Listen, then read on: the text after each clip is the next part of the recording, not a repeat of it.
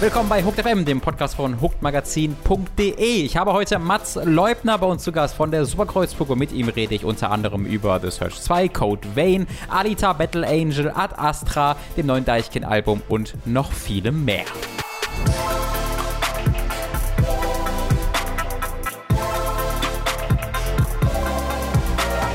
Ich begrüße Sie alle, meine lieben Wiebs und Wiebinnen.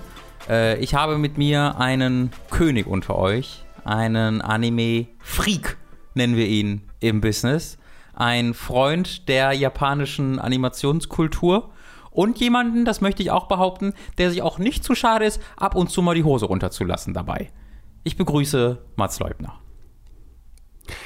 Ja, ich würde gerne widersprechen.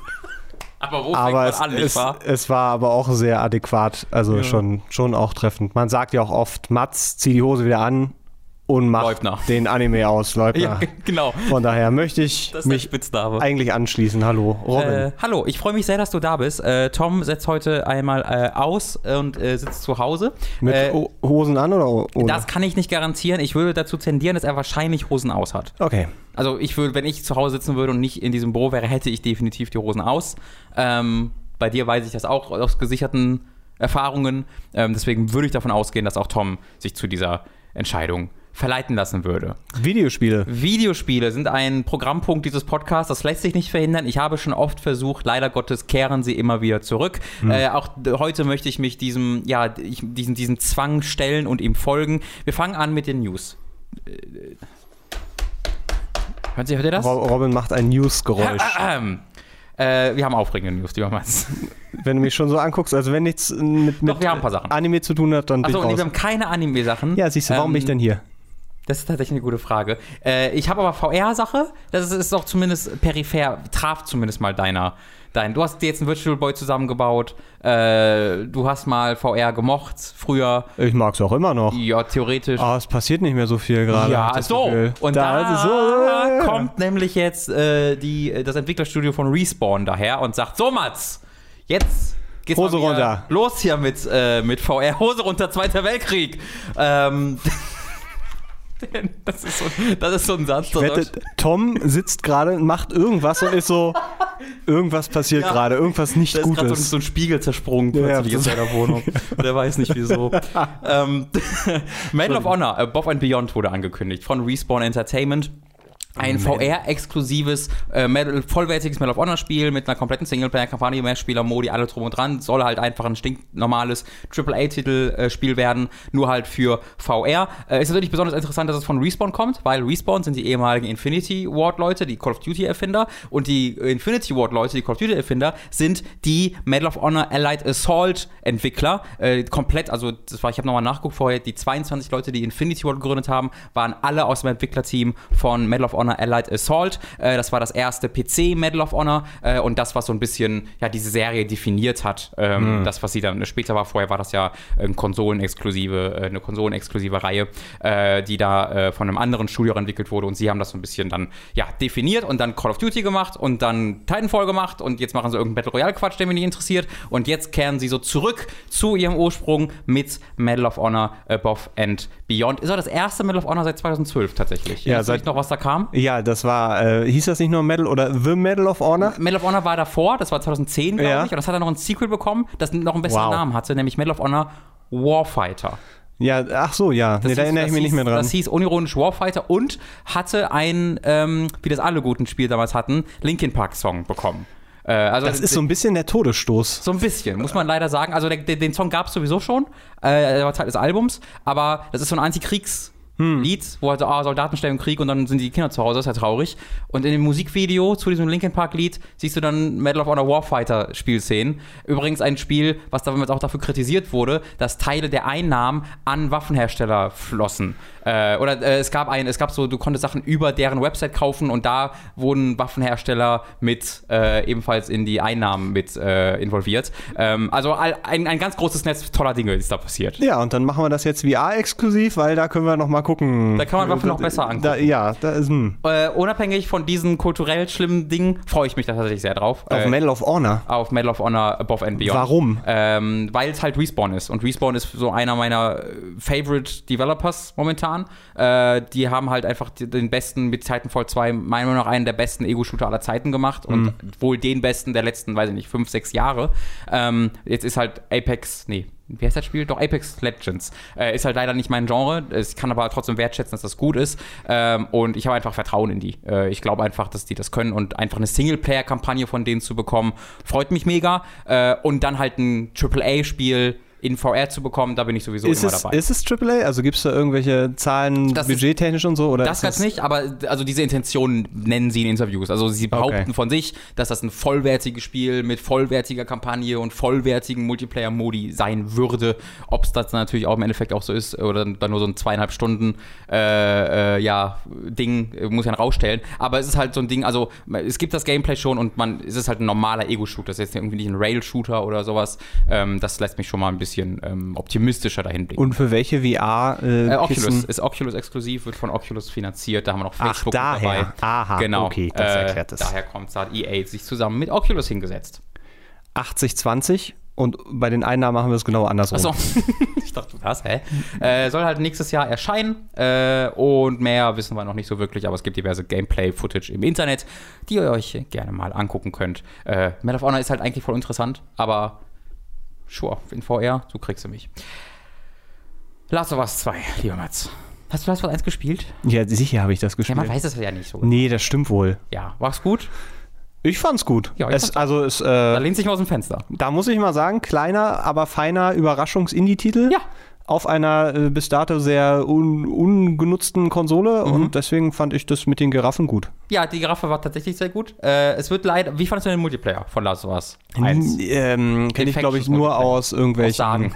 Aus, ja, ja, aus Sagen und Mythen, die am Lagerfeuer bei mir zu Hause im Wohnzimmer erzählt wurden. Äh, ja, ich habe den ein bisschen gespielt tatsächlich. Der war ziemlich cool. Also, das war jetzt nicht einfach so, hier, du wirst in ein Match geworfen, so ein Multiplayer und das, da spielst du eine Map und dann war's, sondern es hatte wirklich so Meta-Leveling äh, und Fraktionen, die gegeneinander kämpften und dann wurde die Fraktion stärker und da, da, da gab es mehrere Systeme und da hat sich so eine sehr leidenschaftliche Community drum gebildet. Äh, deswegen hat die nicht so positiv reagiert, als jetzt äh, bekannt gegeben wurde, dass Last of Us 2 keinen Mehrspielermodus haben wird. Unter anderem auch deswegen überraschend, weil halt vor einiger Zeit bereits angekündigt wurde, dass es auch hier einen Mehrspielermodus geben würde, wo jetzt gesagt wird, nee, äh, gibt es nicht. Dann kamen alle Leute, hm, ein paar Leute, wurden sehr wütend und haben geschrien, Neil Druckmann, du, du fauler Spielentwickler, habt ihr denn ihr habt, ah. Und dann hat Neil Druckmann gesagt, okay Leute, äh, entspannt euch mal, äh, es wird tatsächlich was kommen. Äh, also das hat nicht Neil Druckmann, sondern Naughty Dog haben das gesagt, dass es ein eigenständiges irgendeine Multiplayer-Erfahrung geben wird, nachdem Last of Us 2 released wird, ähm, werden sie, ich vermute mal, das könnte ich mir sehr gut vorstellen, dass was zum Launch der PS5 sein könnte, so ein Free-to-Play Last of Us-Ding äh, zum Launch, so Red Dead Online-mäßig, äh, wäre, glaube ich, ein, ein, ein einfacher Weg, um Leute dazu zu bringen, diese Konsole zu kaufen. Kannst du einfach bundeln damit, vorinstallieren äh, und dann sagen alle Leute geil.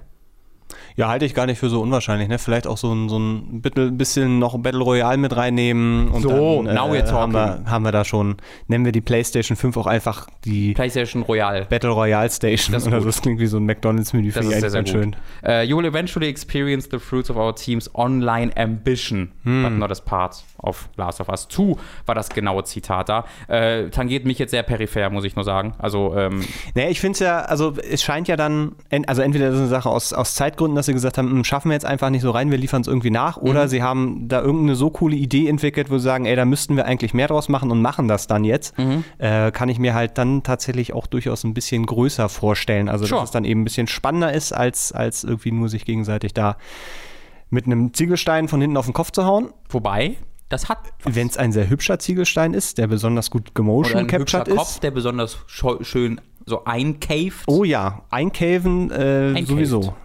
Bebuttern, ne? Ja. Habe ich jetzt letztens festgestellt. Äh, Brote. Leute, die meinem erfolgreichen Mikroinfluencer-Dasein auf Twitter folgen, werden das mitbekommen haben. Einfach das Wort bebuttern, dass es das gibt. ähm, hat mich irritiert. Von Einkäfen bin ich da gerade drauf gekommen, weil das ein Wort ist, was ich gerade erfunden habe. Und man sollte meinen, dass bebuttern ein Wort ist, was man auch erfindet, aber das gibt es einfach. Aber ist es in, mit bewässern oder beölen oder?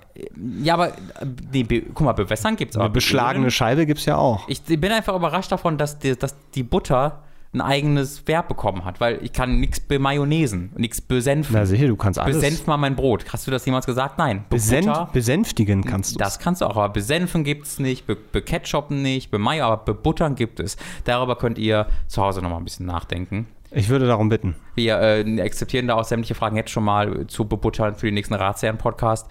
Ähm, wir bleiben aber jetzt erstmal bei Sony noch. ja, wenn es sein muss, Robin. Hast du gerade gemerkt, was ich gemacht habe, ne? Ich habe unser Projekt hier untergebracht. Clever Boy. Sean Layden ist weg von Sony.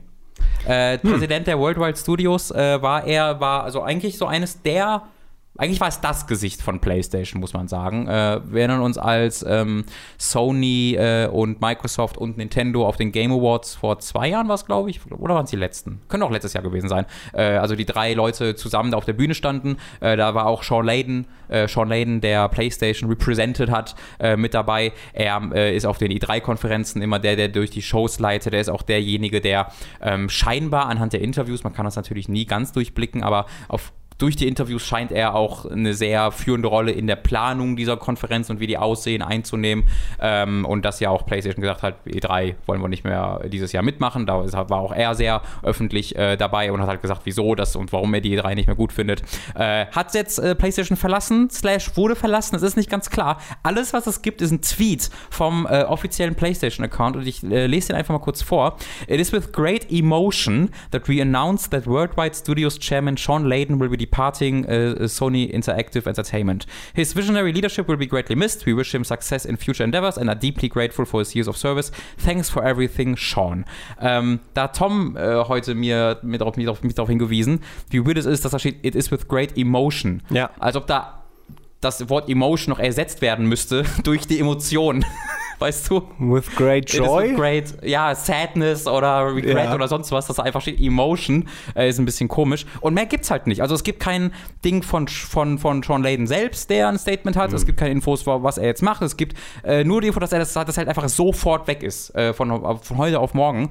Ähm, was seltsam erscheint. Äh, ich werde dann sofort, ich bekomme sofort Angst, weil, weil ich das an, an all die anderen Executives aus, aus der Medienbranche denke, der letzten Jahre, dass dann zwei Wochen später immer der große Reveal-Artikel kommt mit all den Dingen, die da äh, gelaufen sind und die dann rausgekommen sind. Ähm, aber es könnte auch einfach sein, dass er jetzt, weiß ich nicht, auch bei Liverpool anfängt, äh, wie Peter Moore und irgendwie Präsident von einem Fußballverein wird. Fände ich, ja, ja, vielleicht macht er auch eine Metzgerei auf. Also es ist halt äh, möglich. Ich finde es tatsächlich auch sehr merkwürdig, dass es keine Pressemitteilung und nichts gab, ja. weil gerade bei, bei solchen Größen, die dann auch in der Öffentlichkeit oft stehen oder standen, ist es sehr ungewöhnlich, dass die einfach verschwinden. Also ähm, vor allen Dingen dann mit so einem Tweet. Der, der, klingt auch dann so, als hätte er den vielleicht selber noch schnell geschrieben auf dem Weg nach draußen ja, oder so. Äh, das, ist, das ist echt und merkwürdig. Great Emotion wirkt so corporate. Da, ja, ja, also ich ja, glaube, da wurde schon eine Stunde drüber gesessen. Wie, was ist das Wort, was wir da reinschreiben? Gibt schon irgendein Template, wird es da schon für geben. Schon, ähm, ja. äh, da wird dann halt der Name eingesetzt. Aber äh, mal gucken. Also da wird bestimmt in den nächsten Wochen irgendwas rauskommen. Vielleicht ist es aber auch so banal, dass keiner irgendwie gesagt hat, hä? Aber ich er meine. Switch gespielt in den Sony. -Büros. So erwischt. Goose Game. Das. Äh, das äh, Honk schreien durch die With so great Honk. Wie, ja.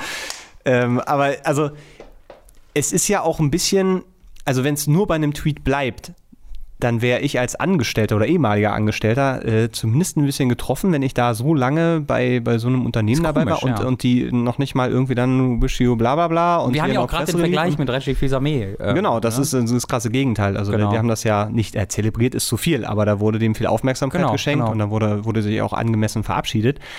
Also der Gedanke, dass da irgendwas nicht so ganz richtig gut gelaufen ist, äh, liegt irgendwie dann doch ein bisschen näher, als zu sagen, ach ja, der ist halt weg. Ja, es ist ein bisschen seltsam. Also ich habe so ein bisschen Einblick in diese, in die Leute, die bei Sony arbeiten, einfach durch meine Twitter-Bubble, weil ich sehr vielen von äh, Entwicklern, also äh, Sony hat im Jahr, so, ich würde sagen so 2010 bis 2013, sehr viele Leute äh, aus dem kleineren, unabhängigen Entwicklerbereich eingestellt, um äh, ihre Worldwide Studios zu managen. Von Harmonix zum Beispiel äh, wurden da viele Leute, sind viele Leute rübergegangen. Ähm, und von denen sind in den letzten zwei, drei, vier, nein, sagen wir mal zwei Jahren viele wieder gegangen. Also das war jetzt so wirklich so eine Welle, wo ich gesehen habe, oh krass, da gehen gerade wirklich viele äh, wieder weg von, von, von Sony. Ähm, all diese Leute, äh, die halt ähm, da auch ähm, so in diesem Indie-Push mit dabei waren, ähm, als, als Sony damit wirklich wieder loslegte, äh, ist halt komplette Spekulation. Es kann auch einfach sein, dass er keinen Bock mehr hatte und nach Hause gegangen ist, um mehr Zeit mit seiner Familie zu verbringen.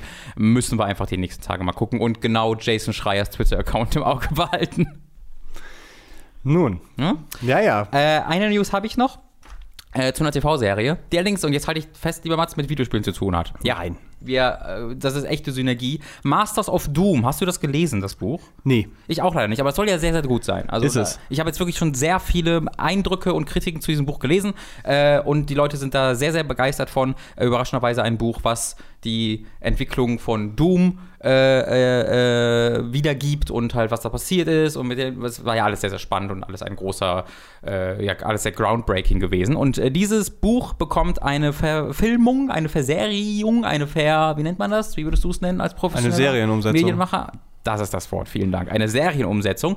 Äh, und das Ca der Cast wurde auch bereits äh, bekannt gegeben. Wir haben nämlich äh, einmal als John Romero spielt, äh, wird von Eduardo Franco gespielt. Den habe ich im Kopf von American Vandal. Äh, der hat so sehr lange Haare und ist so, ich glaube, so ein Stoner in American Vandal, ähm, der da sehr, sehr lustig ist. Hat aber auch äh, in Booksmart mitgespielt, was so ein Indie, absoluter Indie-Darling jetzt war. Äh, und mit dem habe ich jetzt persönlich auch ein bisschen mehr Erfahrung als John Carmack. Patrick Gibson, der hat äh, den Bully in VOA gespielt. Auf Netflix war das so eine Serie, die ich ganz furchtbar fand. Ähm, und da hat er so einen, so einen Bully gespielt. Und da hatten sie wirklich, also das ist sehr gutes Casting. Also alle- allein, wenn man nur auf optischer Natur da äh, geht, da sehen die wirklich sehr, äh, oder nicht sehr ähnlich, aber man sieht sehr wie Ja, mit ein bisschen Schminke, die die wirklich äh, komplett einnehmen werden. Geschrieben wird die Serie von äh, Tom Bissell. Äh, der hat das Disaster Artist Buch geschrieben äh, mit Greg, wie auch immer er hieß. Weißt du noch? Greg? Hier kommt sein Name gerade Ja, äh, und auch an diversen Bü ähm, äh, äh, Spielen mitgeschrieben. Also er war der Leadwriter von Gears 4 und 5 jetzt, hat an Uncharted 4 mitgeschrieben, Tales from the Borderlands, Vanishing of Ethan Carter. Ähm, der hat jetzt nur, also Leadwriter war er wirklich nur bei einer kleinen Zahl von Spielen, wie zum Beispiel Gears. Und ansonsten hilft er ganz oft einfach bei den äh, Skripten aus. Äh, und er setzt, äh, kümmert sich dann um diese Umsetzung. Freue ich mich drauf. Cool. Weiß man, wie viele Teile das werden? Äh, nee, mehr Informationen habe ich da zumindest noch nicht Okay. zugesehen. Auch jetzt nicht, wo das läuft. Ähm, ist, glaube ich, alles noch nicht so ganz safe. Ha. Ich finde immer diese ähm, Umsetzung von, von Büchern, die Mhm. über wahre Begebenheiten und äh, wo man die Leute auch einfach visuell kennt. Mhm. Ich immer merkwürdig, wenn die dann so mit, mit Schauspielern ausgesetzt werden, weil ich dann denke, ja, du spielst jemanden, den Mhm. ich aber auch also es soll irgendwie schon so ein bisschen Dokumentation sein, aber wir spielen Ja, ja. das nach als, als äh, da muss ich mich immer so ein bisschen dran gewöhnen, aber äh, genau, kann, kann durchaus sehr, sehr interessant werden. Ich glaube, ich habe jetzt, also ich kenne halt John Romero äh, so, schon ein bisschen mehr durch Interviews, aber John Carmack habe ich jetzt auch nie so aktiv verfolgt. Also das sind jetzt so Leute, äh, wo ich glaube ich schnell einfach mich von dem echten Bild lösen kann, einfach weil die für mich jetzt nicht so alt, äh, alltäglich äh, irgendwie Teil meines Lebens sind. Ähm, aber grundsätzlich stimme ich dir da schon zu. Das ist halt immer so, ist es jetzt eine Doku, ist es Fiktion, ist es äh, eine, eine fiktive Serie? Es ist dann immer so ein bisschen irgendwie dieser komische Zwischenweg. Ja, also es ist einfach, wenn ich die Wahl hätte zwischen einer echten Dokumentation Mhm. und dann eben so einer, so einer, sag mal, aufgehübschten Serienproduktion, ziehe ich halt immer eigentlich gerne bei solchen Sachen dann die Da Dokumentation jeden einfach Fall. vor. Wenn es das gäbe, würde ich das auch. Ja, aber das äh, kann ja trotzdem, das klingt so wie so ein Netflix-Ding. Hier Ja. habt ihr irgendwie zwei Millionen, macht Ja. mal und dann gucken wir mal, was Con passiert. Console Wars ist ja auch in der Umsetzung. Immer. Aber auch Da schon lange. Genau, da gibt es noch keine, also ich hoffe immer noch, dass da auch was draus wird, weil ich finde diese Story, das Buch habe ich halt gelesen und fand es halt super spannend oder Ja. Spannend vielleicht das falsche Wort, du weißt ja, wo es hingeht, aber war einfach super amüsant, die Anekdoten, die man da liest und auch mit dem Bewusstsein, dass das alles extrem subjektiv ist aus der Sicht dieses Autors äh, und äh, dass man das nicht als die objektive Wahrheit sehen sollte, aber als dieser Erfahrungsbericht fand ich das alles sehr, sehr, Ja. sehr, sehr Ja. amüsant. Naja, vielleicht kann das jetzt ja, also wenn die Serie vielleicht ja sehr erfolgreich ist Mhm. und gut ankommt, dass man dann sagt, okay, jetzt dann treiben wir auch die Produktion da irgendwie weiter. Welche, was hättest du gern als Serie? Äh, sei es jetzt Spielentwicklung oder Hardware oder Ereignis in der Videospiele. Gibt es da irgendwas, wo du sagst, das hätte ich gern mal gesehen? 90er Jahre Nintendo Sony. Ja, ne? Ja, voll. Denk also einfach, weil ich damit aufgewachsen bin und ähm, diese, diese zwei Seiten in der öffentlichen Wahrnehmung und dieses ganze Wechselspiel im Hintergrund Ist da zwischen. Virtual Boy Teil von? Ja, auch, natürlich, so. klar. Äh, aber überhaupt, also dieses, ähm, äh, wir sind Nintendo, wir können machen, was wir wollen und wenn ihr da nicht Lust drauf habt, dann, äh, dann macht doch einfach eine eigene Konsole mhm. und dann Sony sagen, ja, dann machen wir jetzt eine eigene Konsole und Nintendo Pikachu-Meme. Ja. Äh, Deswegen, also das wäre, das wäre, das wäre meins. Also da wäre ich sofort dabei. Da bin, da, da würde ich dir zustimmen. Und dann vielleicht auch tatsächlich dann so als, ne, als, als so am Ende mhm. Cliffhanger ein Bill Gates, der sich in seinem Stuhl umdreht. im Büro umdreht. Wie, wie Dr. Evil in. Ja. Und dann mit seinen Armen das X formt und dann Fade to Black abspannen. Nee, nicht Fade to Black, wir machen direkt einen Cut. Oh, das ist sehr gut. Cut das to Black. Ist, das ist ja. sehr, sehr gut. Zuerst gehört hier. Äh, ich schließe mich diesem Pitch an. Ich möchte ebenfalls gecredited werden als Producer oder so und äh, ja, bin dabei. Okay, wunderbar. Das waren die News für heute. Ich glaube, jetzt kommt Werbung oder so. Seht ihr gleich. Ich glaube, es kommt Werbung. Werbung!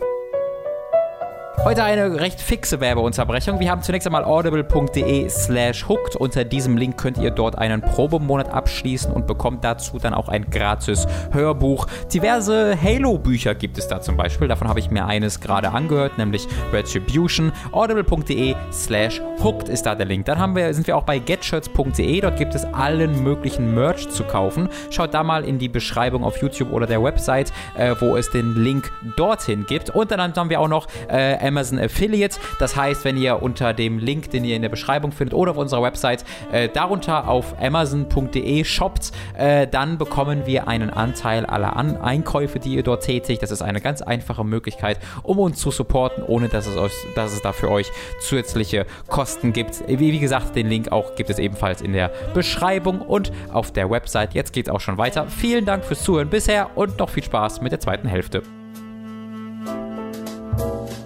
Ah, das war die Werbung, glaube ich. Äh, aufregend. Äh, wir kommen zu den Spielen, die wir gespielt haben und anschließend zu den Filmen und Serien, die wir gesehen haben.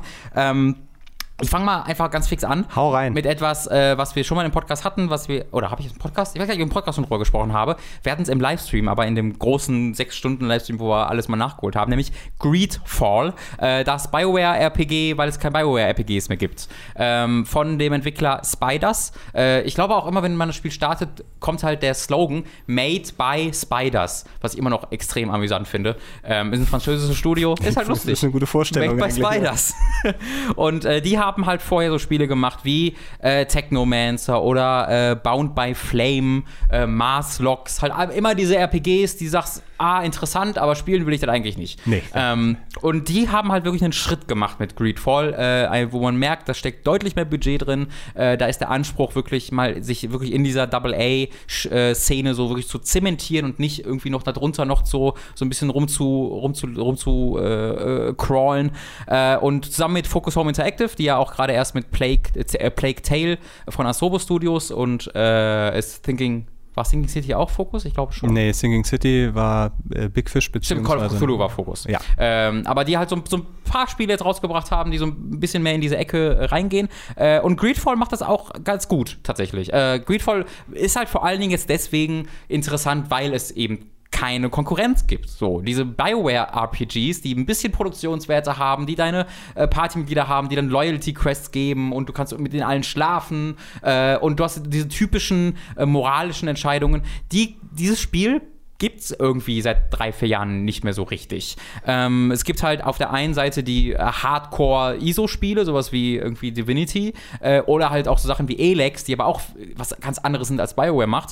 Und deswegen äh, ist dann sowas besonders interessant. Äh, es ist halt kein überragendes Spiel. Das Kampfsystem ist super. Ich mag das Kampfsystem wirklich sehr, sehr gern. Es ist sehr actionreich. Äh, du äh, dodge durch die Gegend. Ähm, es funktioniert alles sehr, sehr, sehr schnell und auf dem Punkt. Genau das, was diese RPGs normalerweise eben nicht schaffen, wo alles so ein bisschen immer ja komm, hau mal rein jetzt. Und die, Anim die Animation Priority nervt. Äh, ist ja auch ein Klassiker bei Elex, das, Kampfsystem auch das Schlimmste des ganzen Spiels. Hier macht das Kämpfen wirklich richtig, richtig Laune. Äh, auch als, ich spiele jetzt als Magier tatsächlich, weil du dort halt äh, mit der X-Taste, die bei den anderen, beim Nahkampf natürlich die, äh, der leichte Angriff ist, da schießt du einfach mit jedem Druck auf die X-Taste deine Magic Missile und das macht richtig Bums, wenn sie trifft. Hm. Äh, und auf der Y hast du so einen Nahkampf-Magiespruch und du hast ein äh, magisches Schild, wenn du das richtig timest Times, dass du dann halt deflectest, äh, die gegnerischen Schläge. Das fühlt sich alles fast wie ein Character-Action-Game an, aber nicht wirklich. Also es ist weniger anspruchsvoll als ein Character-Action-Game, aber es gibt mir so diesen gleichen Vibe einfach, dass ich äh, Spaß daran habe, äh, möglichst ohne getroffen zu werden, um die Gegner rumzudodgen und sie halt kaputt zu hauen Du, was nee, ich, ich, das wäre nicht das Erste, äh, was mir in den Sinn kommen würde, wenn wir von Bioware-RPGs Nee, genau, in, in, dem äh, Kampfsystem, also vielleicht, wenn du halt Mass Effect dir anguckst, das ging ja auch sehr in diesen Action-Bereich hinein, natürlich ja, aber auch, stimmt, ja. auf Fernkampf fokussiert. Ähm, Deswegen, ich würde sagen, in dem Aspekt schon, aber nee, genau, so ein Kampfsystem hat BioWare tatsächlich noch nicht hinbekommen. Okay. Ich würde auch sagen, das ist wirklich zu, gehört zu den besseren dieses, dieses Genres tatsächlich. Das fand ich richtig cool. Ähm, für mich ist das Problem einfach ein bisschen, dass äh, die, äh, die Charaktere und die Dialoge da nicht so ganz äh, mm. mich, mich, am Ball halten können. Die Welt ist ziemlich cool. Es ist so eine, äh, so eine Fantasy-Version äh, von äh, Amerika zu Kolonialzeiten. Mhm. Du, es gibt halt drei unterschiedliche Völker, ein sehr religiöses oder Länder, ein sehr religiöses Land, äh, das halt quasi von einem Papst regiert wird, ein natürlich dann sehr auf technologischen Fortschritt, Wissenschaft fokussiertes. Lass mich äh, raten. Äh? äh? Land und dann ja. ein Naturvolk. Das, ja, das sind die Einheimischen quasi, ah, okay. äh, die, die, die halt die, äh, die Natives, die Rolle ja. der Natives einnehmen. Und du bist halt Teil von so einer neutralen, äh, von so einem neutralen Land, was so dazwischen zwischen allen Stühlen steht, sodass du halt die Entscheidung quasi treffen ah, kannst, okay. wem du ja. unterstützt.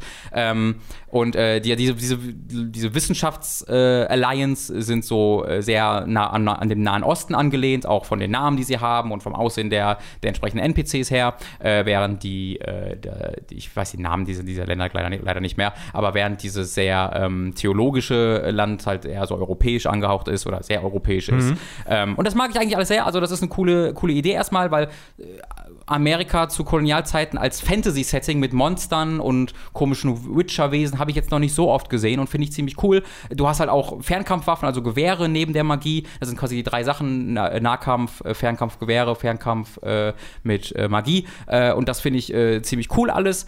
Aber die Dialoge sind halt so nicht schlecht, aber ich habe noch keinen Punkt gehabt nach sechs Stunden, wo ich sage, ah, da ist jetzt der Hook vom Spiel. Sondern ich laufe halt so durch die Welt und da werden die Einheimischen unterdrückt, natürlich von diesem einen, dann muss ich da aber wenn ich die jetzt äh, gegen die vorgehe, dann verliere ich da meine Gunst vor denen und mein Ruf wird schlechter. Ist halt der Klassiker, äh, aber diese große Stärke der Bioware-Spiele, nämlich die Charaktere, dass der Plot fast, also der Plot ist natürlich für mich äh, ist für mich in einem Bioware-Spiel meistens ein Bonus. Mhm. Äh, für mich äh, sind die Charaktere das, wofür ich da bin. Deswegen ist halt Mass Effect 2 in der Mass Effect-Reihe mein Lieblingsspiel. Das hat einen ziemlich austauschbaren Plot, der die große Geschichte kaum voranbringt, aber auch hat für mich so die, ähm, die besten Charaktere gehabt. Äh, und das geht halt leider bei Greedfall ziemlich verloren. Hm. Okay, verstehe. Ja. Also hast du es mir nicht unschmackhaft gemacht? Es lohnt sich auf jeden Fall da mal reinzugucken. Ist auch kein Vollpreisspiel. Ich glaube, es kostet 40 sagen. Euro. Ja. Ähm, und wenn man, wenn einem es gefällt, kann man natürlich auch wieder irgendwie 50 Stunden da reinstecken, wenn man, wenn man will, wie das bei all diesen äh, RPGs immer so ist. Es ist halt grafisch natürlich okay, nichts Sensationelles. Ist seltsam, also es ist nicht, also auf dem PC äh, ist die Performance nicht gut. Also ich musste mhm. tatsächlich das von den höchsten Einstellungen runterstellen, damit es draußen nicht ruckelte wie Sau, ähm, wenn ich in den, in den Umgebungen draußen war, weil es einfach nicht gut ähm, optimiert war. Wurde aber gesagt, die Patches sollen da jetzt äh, okay. diese Woche noch kommen, äh, die das dann hoffentlich verbessern. Aber falls ihr wirklich äh, so Schmacht habt nach diesem Bioware-Erlebnis, dann guckt euch äh, Greedfall äh, wirklich mal äh, näher an. Äh, wenn ich jetzt nicht mehr, ich habe gerade auch noch 13 andere Spiele im Hinterkopf, wenn ich die jetzt nicht hätte, dann würde ich auch Greedfall noch mehr Chancen geben und wäre jetzt auch nicht so gestört davon, dass ich mich nicht sofort hooken kann. Aber da sage ich dann gerade, okay, dann gehe ich lieber zu dem einen oder anderen anderen Spiel über. Verstehe. Wie zum Beispiel bei Mats Honk. Pathologic 2, tatsächlich. Oh, hast du Pathologic 2 gespielt? Ich bin, ich bin, ähm, oh. ich sage mal so, mein Interesse ist sehr geweckt und ich habe jetzt mal eine halbe Stunde reingespielt. Ich weiß, das steht jetzt nicht auf unserer Liste, deswegen ja, ist das jetzt gerne. kompletter Freiflug. Ähm, aber das ist vom Gefühl her eine, eines der, eines der Spiele, das man am besten äh, benutzen kann, um die Stärken von Videospielen zu präsentieren, was ich bisher mhm. gesehen habe. Mhm. Ich habe keine Ahnung, was da inhaltlich passiert, weil ähm, es überrollt einen komplett, aber das ist so Konzept, dass ich da überhaupt nicht böse bin. Mhm. Ähm, das aber ist, das muss man sagen, das ist sehr der Anfang. Also es wird dann, ja, ja, es erklärt sich schon. Also ich weiß schon ein bisschen, was kommt, weil ich hatte mir ein bisschen die Hintergrundgeschichte mhm. durchgelesen. Es ist ja mehr oder weniger so ein bisschen Remake vom Teil 1 des russischen. Entwicklerstudios, das damals schon sehr, ähm, sehr in der kleinen Szene für, für große Begeisterungsstimme mhm. gesorgt hat und dann jetzt nochmal rauskam, wo wir ja auch, glaube ich, vor ein paar Wochen auch mal die Debatte hatten, wo die Entwickler Stimmt, einen Patch rausgehauen haben und gesagt haben, hier habt ihr jetzt einen optionalen oder einen anpassbaren Schwierigkeitsgrad. Das war eine super ähm, coole cooles Gespräch, was wir da geführt haben. Äh, genau, und deswegen, da ist es dann irgendwie auch mal hängen geblieben und ich hatte das tatsächlich immer auch schon mal auf der Liste, weil das irgendwann mal durch die Twitter-Timeline geploppt ist und äh, dann habe ich es mir jetzt mal geholt, weil ich tatsächlich das auch sehr gerne direkt äh, unterstützen möchte, ohne auf einen, auf irgendwie einen Sale oder so zu warten. Mhm. Und ich 30 Euro ist, sind das, glaube ich. Ja. Und ähm, also ich bin, bin da sehr gespannt, aber ich bin drauf gekommen, als du gerade Performance-Probleme gesagt hast, mhm. weil ich mhm. auch noch nicht ja. so richtig ähm, das so richtig, richtig smooth zum Laufen gekriegt habe. Ja, das ist, geht, glaube ich, nicht. Ist ein bisschen, es ist ein bisschen merkwürdig, aber da bin ich sehr gespannt. Äh, mal gucken, wie ich da die, die Zeit finde. Äh, das, das, ist, war, das war mein größtes Problem, weil ich, ich liebe dieses Spiel. Ich finde es überragend. Ist halt leider 30 Stunden lang. Äh, und da und das hat auch noch mehrere Durchläufe, hatte äh, ich irgendwie gesehen. Ne? Das sind mehrere Figuren, wohl? Nee, nicht, nicht, nicht zwei. Nicht, ah, nee, zwei, also, der erste war Der erste Teil hatte die alle und der zweite Teil, ähm, du triffst diese anderen Figuren auch, wie auch mhm. im ersten Teil, nur statt dir dann spielen zu können, sollst du das halt als DLC oder als weitere Teile erscheinen, die anderen Charaktere. Ist aber sehr zweifelhaft, ob das passiert, weil es halt vor einem Monat oder so einen News gab oder einen, äh, Beitrag von, von dem Entwickler, wo er sagte, dass das ein krasser Flop ist und dass sie ähm, Leute feuern müssen und äh, nicht wissen, ob sie halt noch mal weiter Videospiele entwickeln können. Ja. Ähm, deswegen ist das leider zweifelhaft, ob da noch mehr kommt. Also wenn ihr äh, nur grundlegendes Interesse an Narrative-Driven mhm. und wirklich, also was ich bisher gesehen habe, ist, ist einmalig. Also das Writing Writing ist unglaublich. Es gibt, oh, ich habe es vergessen, es gab irgendwo mal so eine Stelle, ich werde auch nichts genau sagen, aber das so einfach, das beschreibt dieses Writing sehr gut. Äh, da hat ein Charakter dir was gesagt und du hattest drei Auswahlmöglichkeiten in den Dialogen und das war alles der gleiche Satz. Alles, was verändert war, war die Kommasetzung, mhm. wodurch du komplett andere Dinge gesagt hast. Äh, und das sind so Sachen, so dieses Spiel mit, äh, den, mit den Dialogen, mit dem, äh, mit der Prose, mit der Prose, was sagt man im Englischen, eine Prosa, das hast du im, in, in Videospielen so selten nur. Äh, und hier hat sich jemand und äh, auch, auch die, das Übersetzungsteam. Ja, ja, ich glaube, das, ist, äh, das ist fast noch, noch beachtlicher, das aus dem Russischen ja. so zu übersetzen. Es ist nicht einfach. Ja. Äh, da bin ich also äh, sehr, sehr gespannt. Ähm, und jetzt Honk. Honk. Oder möchtest du eins dazwischen schieben, was du jetzt noch? Dann kann man Nö, schön, ich, ein schönes Wechselspiel. Äh, ja, ich überlege gerade, du hattest das, damit, damit wir uns ein bisschen abwechseln können. Ja, ja. Dann äh, haue ich noch was rein, ja. was ich gespielt habe, damit wir so ein bisschen, damit du auch immer wieder zum Wort kommst. Äh, ich habe nämlich äh, den, das erste von zwei Souls-Likes äh, gespielt, hm. Äh, worüber ich heute reden werde. Ich fange nämlich mal mit Code Vein an. was ja von Namco Bandai Prepare to was war nochmal, das nicht Prepare to Die, Prepare to Dine äh, war deren ähm, erstes, wow. erstes Ankündigungsding, weil du halt eine Art Vampir bist, aber nicht wirklich. Äh, es ist, ist, halt eine Welt, äh, in der äh, die Menschen äh, zu oder viele Menschen zu sogenannten Revenants wurden, wodurch sie halt Blut zu sich nehmen müssen, um zu überleben. Aber das passiert ja nicht, indem sie Menschen jagen und sie aus austrinken, sondern äh, es wachsen. Austrinken ja. finde ich jetzt einfach eine schöne, schöne Trink doch mal aus jetzt, schöne, Jakob. Schöne Verniedlichung von, äh, ja, weil du sagst ihn doch tot. Die nein, Frau nein. Müller wird doch ganz, wird doch ganz stale. Jetzt ja. trinkt aber nicht Frau Müller aus. Äh, das, so funktioniert das hier nicht, sondern äh, in dieser Welt wuchsen äh, überall äh, Bäume, wo so Bluttropfen als Früchte quasi, äh, also sehr verfestigte Bluttropfen als Früchte wuchsen äh, und was dann, wodurch dann so eine quasi, also schon ein Markt quasi tatsächlich entstand da drumherum. irgendwann wurden diese Bäume aber immer weniger, gingen immer mehr ein, wodurch dann natürlich Kriege entstanden und also die Menschheit ist sowieso schon sehr zusammengestaucht, ist sehr postapokalyptisch alles, aber jetzt gibt es quasi eine, äh, eine Person, die die Kontrolle über, diese, über diesen Vorrat an Bloodbeats, heißen sie hier, hat äh, und zwingt quasi andere Revenants dafür, äh, äh Dinge zu tun für sie und äh, deswegen äh, ist es eine sehr gefährliche Welt geworden. und du bist halt ein frischer Revenant mit sehr mysteriösem Hintergrund. Ja? Entschuldigung, ich, ich hebe meine Hand, entschuldigen Bitte? Sie. Ja? Aber wie ist das jetzt mit dem Bluttrinken? Das heißt, du, wenn du diese Frucht gegessen hast, wirst du dann zum zum nee, sie müssen, die, sie müssen die Frucht essen, um am Leben zu bleiben, quasi. Wenn alle, die, wenn alle die, Menschen. Äh, die Revenants. Also soweit, ich, da, da bin ich mir noch nicht so ganz sicher. Ich bin so ah, okay. vier Stunden drin. Soweit ich das verstanden habe, gibt es auch nicht infizierte Menschen. Ja. Ich, also es ist äh, klassisch, es erklärt sich da nicht komplett von Anfang an. Aber soweit ich das verstanden habe, gibt es quasi ein Miasma, was Leute infiziert hat, zu diesen Revenants gemacht hat. Okay. Äh, und wenn sie zu Revenants wurden, dann müssen sie dieses Blut konsumieren. Und wenn sie jetzt nicht konsumieren, werden sie zu sogenannten Losts, also ah. einfach willenlosen Zombies. Äh, und damit das nicht passiert, äh, müssen sie dieses Blut zu sich nehmen. Aber als Revenant können sie auch nicht sterben, was, ganz, was erzählerisch ganz schön ist, weil halt Leute aktiv äh, in den eigenen Tod rennen, weil sie wissen, dass sie wiedergeboren äh, werden danach, äh, weil sie einfach sagen, ist egal, was mir passiert, solange ich irgendwie an dieses Blut komme. Äh, und natürlich dann sich auch gegenseitig abschlachten und gegenseitig äh, betrügen. Mhm. Also narrativ, äh, erzählerisch ist das wirklich ein ganz cooles Setting.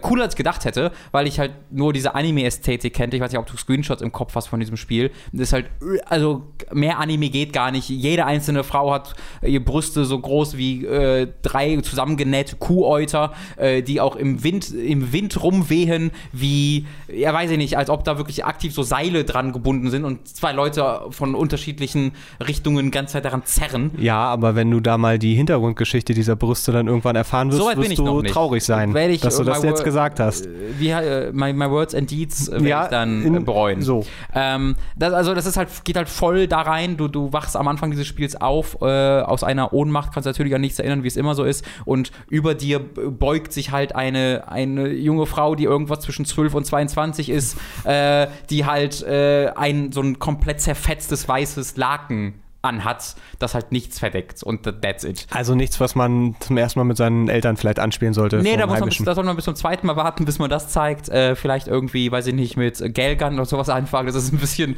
subtiler. Ähm, aber wenn man darüber hinwegkommt von dieser Anime, äh, über, dass es halt diese krasse Anime-Ästhetik ist, oder wenn sie einem sogar gefällt, äh, weil es hat ja auch positive Seiten, also diese, diese Charaktere sonst sind sehr bunt und einzigartig und unterscheiden sich sehr jeweils voneinander, äh, was ich sehr cool finde. Äh, die Waffen sehen alle haben alle sehr krasse Silhouetten, die du sofort erkennst. Einfach, mhm. ist halt alles sehr striking, ähm, abgesehen von der Umgebung.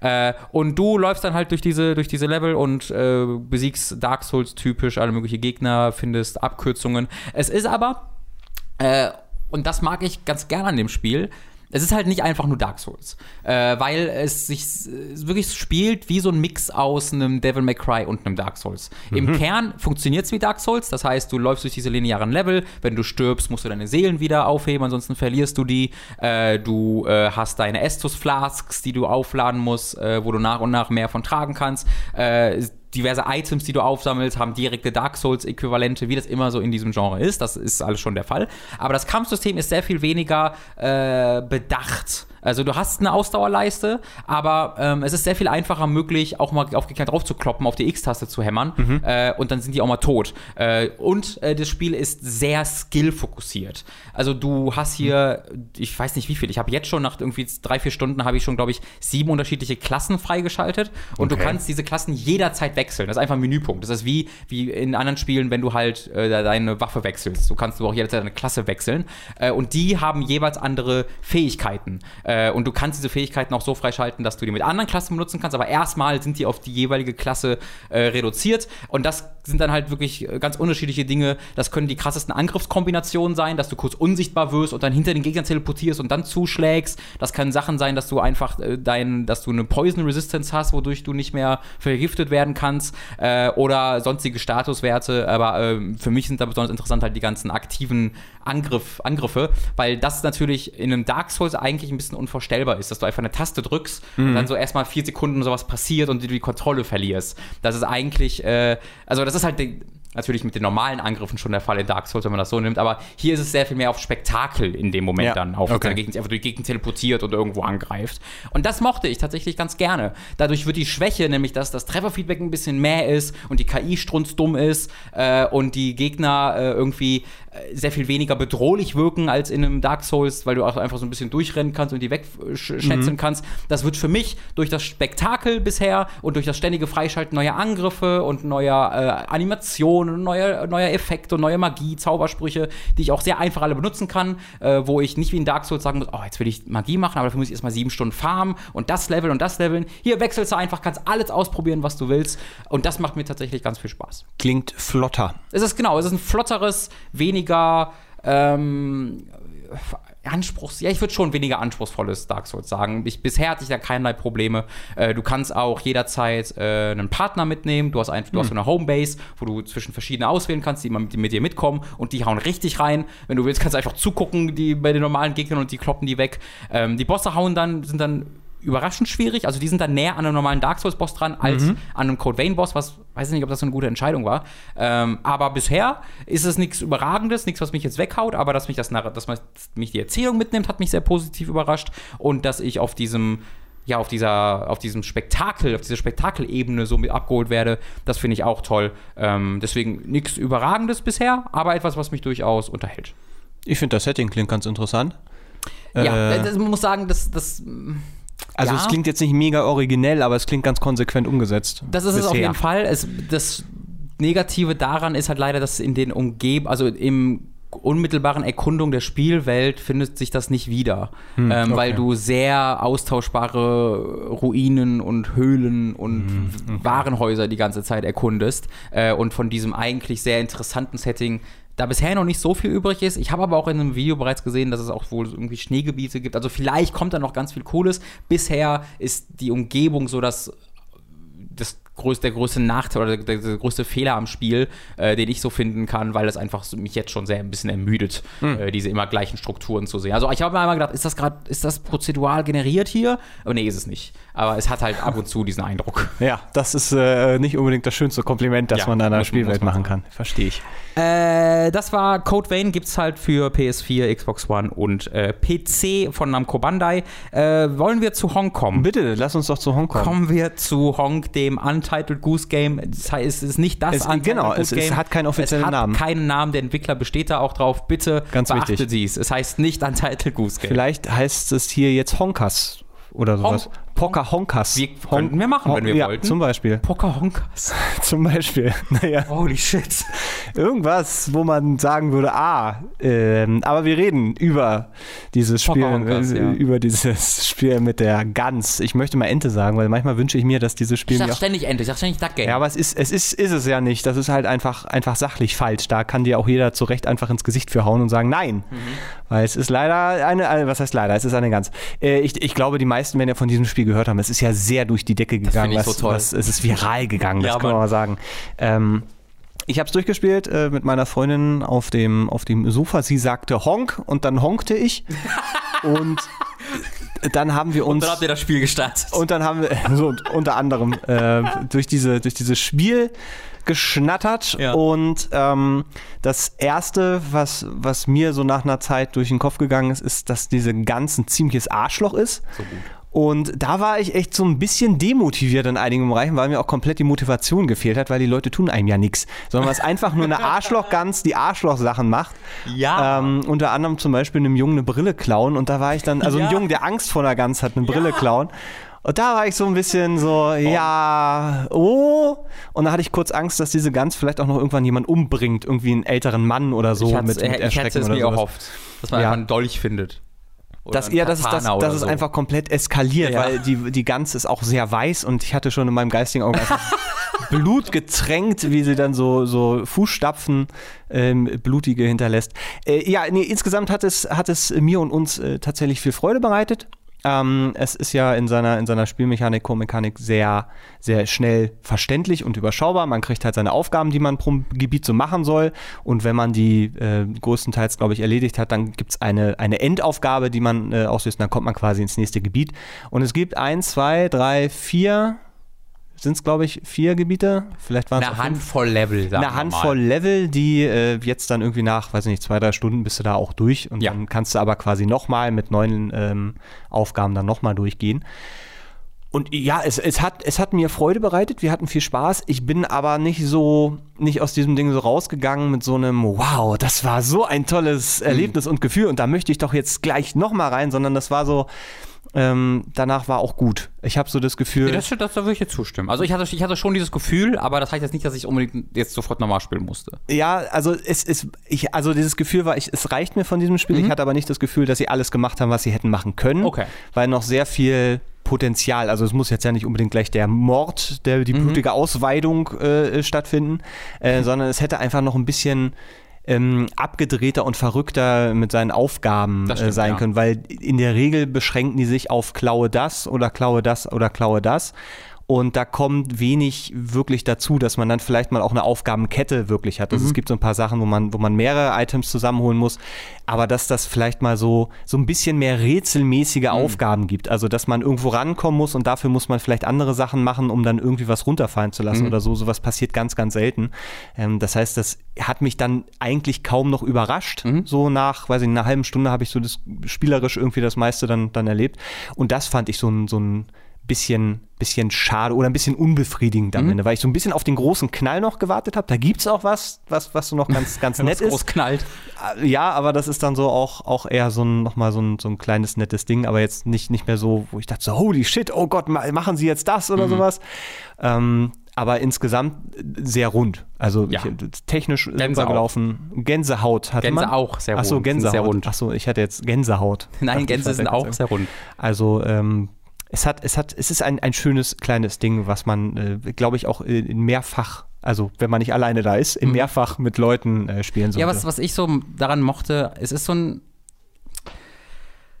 Es ist halt ein Spiel, wo es keinen, äh, keinen Fail-State gibt. Du kannst nicht Game Over gehen, was ich sehr cool finde. Äh, es ist ein Spiel, wo du, also natürlich Konflikt steht hier im, im, schon im Kern äh, an, aber es ist halt kein Spiel, wo es der, der Konflikt ist nicht Selbstzweck, äh, sondern es ist immer eher die Reaktion zu sehen. Es ist halt, und du spielst halt eine Gans. Es ist, es, ja, richtig, das ist ein guter das Punkt. Das ist so ein Spiel, wo ich, wo ich so das Gefühl bekomme, oh, wir könnten so viel mehr machen mit Videospielen noch. Jetzt nicht einfach nur, weil das mir jetzt die Augen geöffnet hat, was Videospiele können. Einfach, das ist so ein kleiner, äh, so ein bisschen den C irgendwie in den See reingetippt. Guck mal, das könnte man auch mal machen, mhm. anstatt ein Metroidvania. Ähm, und oder ein Medal ich, of Honor. Oder ein Medal of Honor. Wobei es in VR ist. Es ist sehr aufregend. Ja, aber Entschuldigung, Goose Game in VR.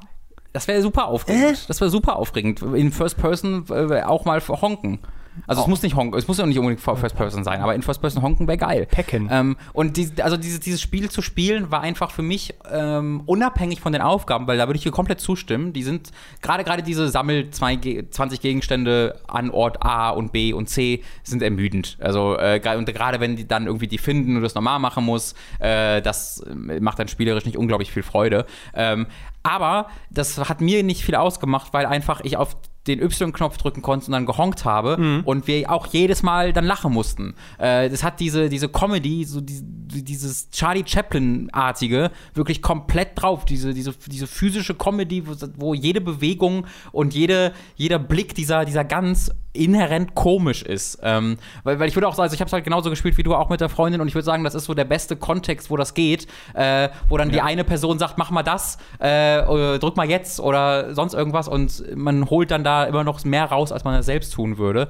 Ähm, der, der, der, Goose Game wird auch dementsprechend besser, wie viel selbst man da rausholt, unabhängig von der To-Do-Liste. Ich bin auch nicht davon überzeugt, dass eine To-Do-Liste das Beste war, um diese Aufgaben irgendwie zu verteilen. Es wäre vielleicht besser gewesen, wenn es ein bisschen dynamischer wäre. Mach mal. Wir bauen irgendwie ein Spiel eher darum drauf, dass du selbst herausfindest, was du machen kannst oder machen musst. Mhm. Äh, während du hier, wenn du wolltest, auch einfach jedes Mal Liste machst, mach A, mach B, mach C, okay, nächstes Level.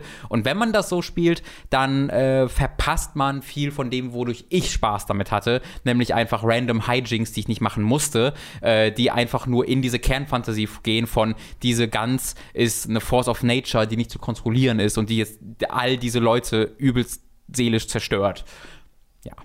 Ja, ich überlege gerade, ob man das so spielen kann, weil ich glaube, viele der Aufgaben, die du machen musst, findest du nicht so einfach raus. Nee, genau, das muss, also man kann es nicht. Also man, ja, man, äh, man, kann, man muss halt A, die Listen machen und dann kann man es so spielen. Ja, ja, oder, oder du probierst einfach rum und guckst dann, was, was du eigentlich machen Genau, wirklich sollst, einen ja. Fortschritt zu erlangen, also wirklich zum nächsten Level, äh, zum nächsten Level, das nächste Level freizuschalten, da musst du in die To-Do-Liste mhm. gucken. Ansonsten kommst du nicht darauf, eine bestimmte Anzahl von Gegenständen in einen bestimmten Korb zu legen. Das, ja, ja. das, das, das da kommst du nicht von selbst drauf, weil wie auch. Ähm, aber ich hätte es halt ganz cool gefunden, wenn vielleicht im nächsten Teil, wenn sie noch einmal sich da dran setzen, das so ein bisschen auf dynamischere äh, Erkundungen äh, ja, ist. also das ist halt das Schöne, weil, weil das so die Fantasie auch anregt, ähm, was man eben noch alles machen könnte. Weil ich dann dachte, ein Zweispieler-Modus, wo jemand irgendwie mhm. dann tatsächlich noch eine Ende oder sowas spielt mhm. und man da einfach zusammenarbeiten muss, um ja. bestimmte Sachen zu machen, das wäre großartig. Ich habe übrigens im allerersten Level mich gesoftlockt, was ich, was ich ähm, äh, erst au. seltsam fand, aber dann irgendwie auch sehr cool.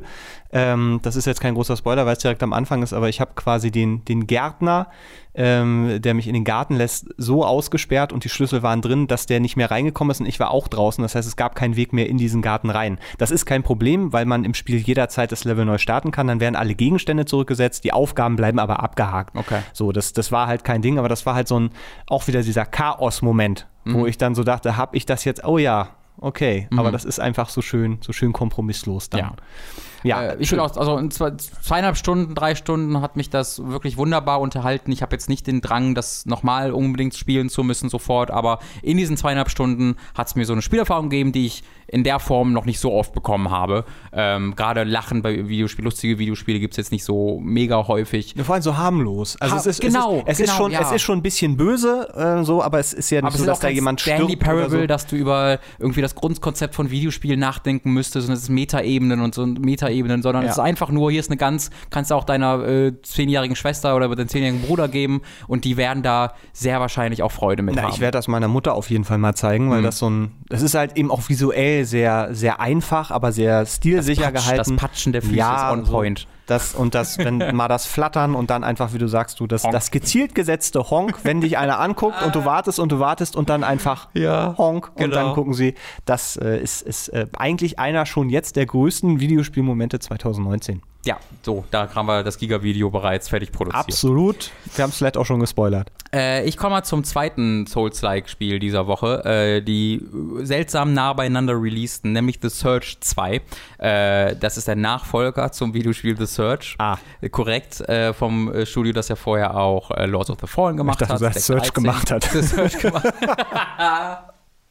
äh, Deck 13, die halt äh, das Souls-like jetzt die letzten Jahre schon für sich entdeckt Deutsch, haben. muss man äh, an der Stelle. Genau, in Deutschstudio aus Frankfurt kommen die. Äh, es gibt äh, bei dem Eurogamer-Channel Digital Foundry auf YouTube ein sehr ausführliches Video, wo sie die besucht haben und über die selbstentwickelte Engine gesprochen haben, auch sehr ins Detail gehen, auch so sehr ins Detail gehen, dass ich dann auch nicht viel verstehe davon. aber ähm, auf jeden Fall kann, kann, man sich das mal gerne angucken. Das ist ganz kurz Hintergrund, weil der John, der das gemacht hat, mhm. in Frankfurt lebt. Ne? Das habe ich mal ich richtig glaub, der wohnt in Berlin. Oder ist, nee, ich, Berlin? Wohnen, ich glaube, zwei von denen wohnen in Berlin. Das ist so witzig. Äh, also es gibt, der John Linneman ist, also der kann auch sein, dass er in Frankfurt lebt, das kann absolut sein, bin ich mir nicht sicher, auf jeden Fall in Deutschland. Und sie haben auch, äh, ich weiß den Namen nicht, aber sie haben auch ein deutsches Teammitglied, einer von den dreien, ist einfach ja. Deutscher. Und der wohnt auf jeden Fall in Berlin. Okay. Äh, das heißt, äh, hier kommt, hier kommt zu Hooked. So, das ist mein Aufruf. Äh, an Hast euch. du sehr geschickt eingebunden. Dankeschön. Come to, come to, come to the Hooked.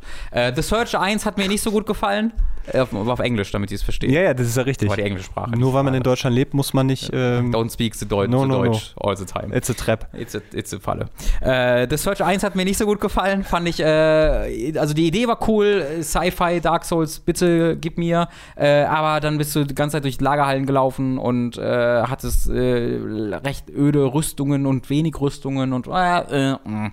und du bist sofort gestorben ständig. Du bist halt durch die Gegend gerannt und dann hat, haben die Gegner so um Ecken platziert, die dir dann in den Weg springen, wenn du um die Ecke kommst und dich einfach mit zwei Schlägen tothauen. Äh, das war viel frustrierender als ein Dark Souls oder Bloodborne für mich hier war. Ähm, weil halt die Schwierigkeit für mich aus Unfairness heraus entstand und mm. aus sehr billigen Aha-Momenten. Nur, dass das nicht meine Aha-Momente waren, sondern die Aha-Momente der Entwickler, weil sie mich geowned haben, was nicht so befriedigend war. Und die Bosse waren auch nicht toll äh, und die Geschichte war nicht existent. Deswegen habe ich gesagt, ich mag die Intention, die ihr hattet, aber ist nicht für mich. Äh, hm? Ich habe nur gelacht hm. darüber, das dass du nichts Gutes so richtig. Nee, ich fand also das gar nichts eins wirklich nicht so. Das Kampfsystem war cool. Also okay. Das Kernkampfsystem war cool. Es war natürlich sehr Dark Souls, aber sie hatten ja die, die Dismemberment-Funktion, die hm. ultra clever ist, die es auch in Dark Souls 2, äh, in, Entschuldigung, in The oh. Search 2 immer noch genauso gibt, dass du halt, äh, wenn du die Gegner anvisierst, immer äh, äh, alle Extremitäten, also beide Beine, Beine für beide Arme und den Kopf äh, anvisieren kannst. Und je nachdem, ob die dort ein Rüstungsteil tragen oder eine Waffe in der Hand haben, kannst du denen dann äh, dieses Rüstungsteil abschlagen und als Schema selbst bekommen und dann selbst äh, ausrüsten. Äh, oder wenn du dann deine Beinrüstung upgraden willst, dann gehst du halt immer auf die äh, Beine bei den Gegnern und versuchst die abzutrennen, weil du dann eben, falls du diese Rüstung schon hast, Upgrade-Materialien bekommst. Und das ist halt so ein, so ein, so ein Metagame, äh, was ich ganz cool finde, was das auch nochmal ein bisschen anspruchsvoller macht, weil wenn die natürlich äh, also Rüstung haben an diesem Körperteil, dann machst du ja weniger Schaden und der Kampf dauert länger. Deswegen kannst du auch mal so denken, okay, gerade sind mir zu viele Gegner hier, gehe ich lieber auf den ungeschützten Kopf, dann ist er schneller tot. Ich bekomme zwar dieses Rüstungsmaterial nicht dafür, aber okay. Das mochte ich sehr, nur halt die KI und wie die das dann umgesetzt haben, hat bei mir nicht so gezündet. Und das funktioniert bei The Search 2 gerade bei mir deutlich besser. Äh, es bekommt sehr, sehr ähnliche Wertungen und sehr ähnliche Kritiken. Bei mir ist es aber wirklich äh, schon eine andere Liga für dieses Spiel im Vergleich zum ersten Teil. Du bist dort in einer Stadt namens Jericho unterwegs, die nicht besonders aufregend oder spannend designt ist, äh, allein auf optischer Ebene, aber halt kein Lagerhaus ist. Deswegen ist es schon mal inhärent deutlich interessanter äh, als der erste Teil. Und was sie halt hier gemacht haben, sie haben gesagt, Leute, Abkürzungsporno, das sind wir. Äh, sie haben sich Dark Souls 1 angeguckt, äh, was das gemacht hat, und sind damit einfach auf 180 gegangen. Die Abkürzungen, die du hier freischaltest, lieber Mats, die sorgen bei mir für Herzflattern jedes Mal. Weil genau das ist das Ding, das ich an Dark Souls liebe. Und in The Search 2 ist es so übertrieben, wie du einfach ständig, also du findest Abkürzungen zu den Abkürzungen zu den Abkürzungen und ganz am Ende noch eine Abkürzung, um die ganzen Abkürzungen zu überspringen. Und ich liebe das, äh, dass du am Anfang in irgendein Areal reinkommst und es gibt irgendwie sieben äh, Etagen nach oben und überall sind nur verschlossene Türen. Und denkst du so, ah, I, I, I get you, I got you. Äh, und dann schaltest du das alles frei und landest immer wieder dort. Das finde ich ganz toll. Mhm. Dadurch wird die Navigation auch ziemlich anspruchsvoll. Also, puh, das ist wirklich nicht ganz einfach, das hier alles im Kopf zu behalten, die ganzen Wege. Aber das macht mir wirklich viel Freude. Das heißt, es ist so ein Spiel, wenn ich das mal drei Tage dann liegen lasse das, und dann wieder ja. anfange, anfange, ist es. Genau diesen Moment hatte ich halt gestern, dass ich eigentlich dachte, okay, ich würde jetzt gerne aufhören, aber wenn ich jetzt hier aufhöre, ja, dann habe ich absolut keine Ahnung, wie ich gerade da hinkomme, wo ich das zuletzt war. Deswegen bin ich dann erstmal wieder dahin gerannt und bin zum nächsten äh, quasi äh, Bonfire oder zur nächsten Abkürzung halt. Ähm, und dann habe ich ausgemacht, weil ich wusste, das klappt sonst nicht. Weil natürlich dann ist es halt auch, ne, ist es halt eine technologische eine, eine, eine, eine, Stadt der nahen Zukunft. Äh, ja, die alles etwas ähnlich aus. Alles sieht relativ ähnlich aus. Es ist zumindest, also es ist halt wie gesagt deutlich besser als in Search 1, aber es ist natürlich nicht dieses Dark Souls-Ding. Mhm. Ne, dass du hier bist du in einem Darkwood Garden, jetzt bist du in der Undeadburg und jetzt bist du irgendwo, und das sieht ja alles völlig unterschiedlich aus, hat sehr eigene Identitäten. Da kann so ein Spiel in so einem realen Set, Stadtsetting nicht so ganz ähm, mit, mithalten. Äh, auch die Kämpfe machen mir deutlich mehr Freude. Äh, ich, es ist, finde ich, deutlich fairer. Ich sterbe häufig, aber habe dann das Gefühl, okay, okay, hier war ich einfach zu eilig äh, und bin zu äh, Hals über Kopf hier, hier hingerannt. Äh, die äh, Bosse sind, glaube ich, ich habe bisher nur zwei be bekämpft, aber die waren immer noch nicht so großartig. Also ich glaube, dafür spielt das Spiel immer noch nicht. Äh, aber die Erkundung der Spielwelt und das Finden von Items und äh, das Freischalten neuer Waffen und Rüstungen macht mir mega viel Freude, weil holy shit sind die Waffen cool. ich habe irgendwie jetzt schon, weiß ich nicht, 15 unterschiedliche Waffen gefunden oder so in sechs Stunden. Äh, und die sind, also es gibt so zwei, drei, die der gleiche Typ sind, die dann die gleiche Animation haben. Aber ansonsten sind die wirklich sehr unterschiedlich und auch so Sachen, die ich bisher noch nicht gesehen habe. Ich habe da zum Beispiel so ein, ich weiß nicht, was zum Fick das sein soll, aber es ist eine große Stange, die einfach so groß ist wie mein Charakter. Und am Ende dieser Stange ist, äh, das endet in so einem großen Kreis. Also ja. die Stange bildet so einen Hohlraum und ist einfach so ein Kreis und in diesem Kreis britz, brutzelt dann Elektrokram.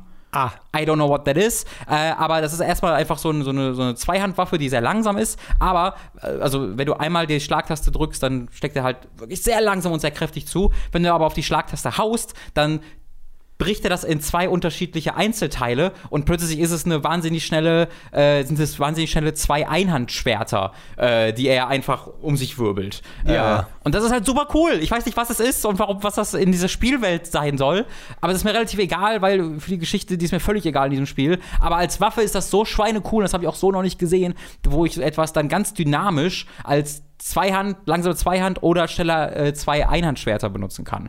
Äh, und davon hast du halt ständig Sachen. Ne? Okay. Äh, in, in diesem Setting hast du dann zwei Sachen, also es sind einfach zwei Motorsägen, die ich in meinem Arm installiert habe, mit denen ich dann um mich rumwirbel und die kaputt mache. Äh, einfach ein großer Sci-Fi, Cyberpunk-Hammer. Ich weiß ja auch nicht, warum der existiert in dieser Spielwelt, aber er ist cool und ich benutze ihn. Ähm, macht mir wahnsinnig viel Freude, die ganze Zeit neu freizuschalten. Ähm, und die sind optisch cool und die Rüstungen genauso. Die, du, hast, du, du, du hast wirklich die krassesten Macs, die du hier dir anziehen kannst, wenn du willst. Ähm, das macht mir gerade sehr viel mehr Spaß, als ich dachte. Ja, merkt man ein bisschen. Ja, ich dachte, das wird so Search und im besten Fall wird es besseres. Also ich habe erwartet, es wird was Besseres als The Search. Ein cooles Spiel, womit ich so ein bisschen eine Stunde mhm. Zeit verbringen kann, dann ist okay. Aber ich habe jetzt gerade richtig Bock, The Search 2. Das ist ein ähm, Kompliment. Weiterzuspielen. Das ist ein Kompliment. Und ja. Dann klingt es ja auch so, als hätten sie noch Chancen, im dritten Teil nochmal einen draufzusetzen. Äh, also, wenn diesen, die diesen Weg so weitergehen, dann wird das einfach ein richtig hervorragend, also hervorragendes Spiel. Jetzt habe ich immer noch, also es ist halt grafisch oh, wirklich nicht besonders toll. Äh, dadurch ist, ich habe das Gefühl, es sieht schlechter aus als der erste Teil, was nicht der Fall ist. Aber dadurch, dass du jetzt in der Stadt bist, wo du ständig auch äh, bis zum Horizont sich die erstreckt und du Weitsicht ah, hast, okay, ja. ist dieser krasse Nebel und die äh, krassen Texturprobleme, die, die fallen dann einfach mehr auf als in so kleinen Lagerhallen, wo du ja, nicht ja, so viele hast. Ähm, und das ist schon so, wo ich sage, uff, da wirkt es gerade sehr äh, all over the place und die Charaktermodelle sind auch nicht so besonders toll. Ähm, aber darüber kann ich komplett Aber zwei Motorsägen in einem Mac. Zwei Motorsägen in einem Mac äh, ist ein sehr, sehr gutes Verkaufsargument, wie ja. ich finde, für jedes Videospiel. Das hätten sie auch so nennen sollen, eigentlich, das Spiel. zwei Sägen und ein Mac, The Search 2. Ach ja. Äh, ich brauche mal kurz ein bisschen eine Redepause, deswegen würde ich mal auf dich verweisen, denn du hast noch ein, du oder du hast ein bisschen von äh, Zelda gespielt und da hat bisher nur der, der, der, äh, der Tom, hieß der Tom mit David drüber geredet. Ja. Ähm, die waren sehr, sehr angetan davon. Mhm. Ähm, die sind ja beide auch große Fans des, des Originalspiels. Äh, wie war denn da dein Kontext nochmal und wie gefällt es dir? Na, ich habe es früher nicht so richtig gespielt, ähm, einfach weil ich äh, den Gameboy nicht mehr so richtig benutzt habe. Ähm, ich hatte halt dann Link to the Past gespielt und das ist immer noch eins meiner liebsten äh, Zelda-Teile, weil es einfach auch sehr behaftet ist mit ganz viel schönen nostalgischen Gefühlen und ähm, viele Dinge, die, die man so äh, öfter in Videospielen sieht, habe ich da das erste Mal erlebt. Also das Umkehren einer Spielwelt, ähm, die äh, du denkst, jetzt bist du ganz oben und dann nehmen wir da aber dort wieder weg und dann so, das sind ganz viele Sachen, die, die da passiert sind, die immer noch bei mir ganz fest drin sind und ich spiele das auch immer wieder gerne. Und Link's Awakening habe ich ähm, ganz früher mal ein bisschen angespielt, irgendwo mal, ich weiß nicht mehr genau wo und habe es immer sehr merkwürdig empfunden, weil es einfach ein sehr stranges Spiel ist, ähm, weil sie da sehr, sehr viel ausprobiert haben und sich auch ausprobiert haben. Und äh, wenn man sich da so ein bisschen die Hintergrundgeschichte auch anguckt, dann ergibt das auch alles irgendwie einen Sinn.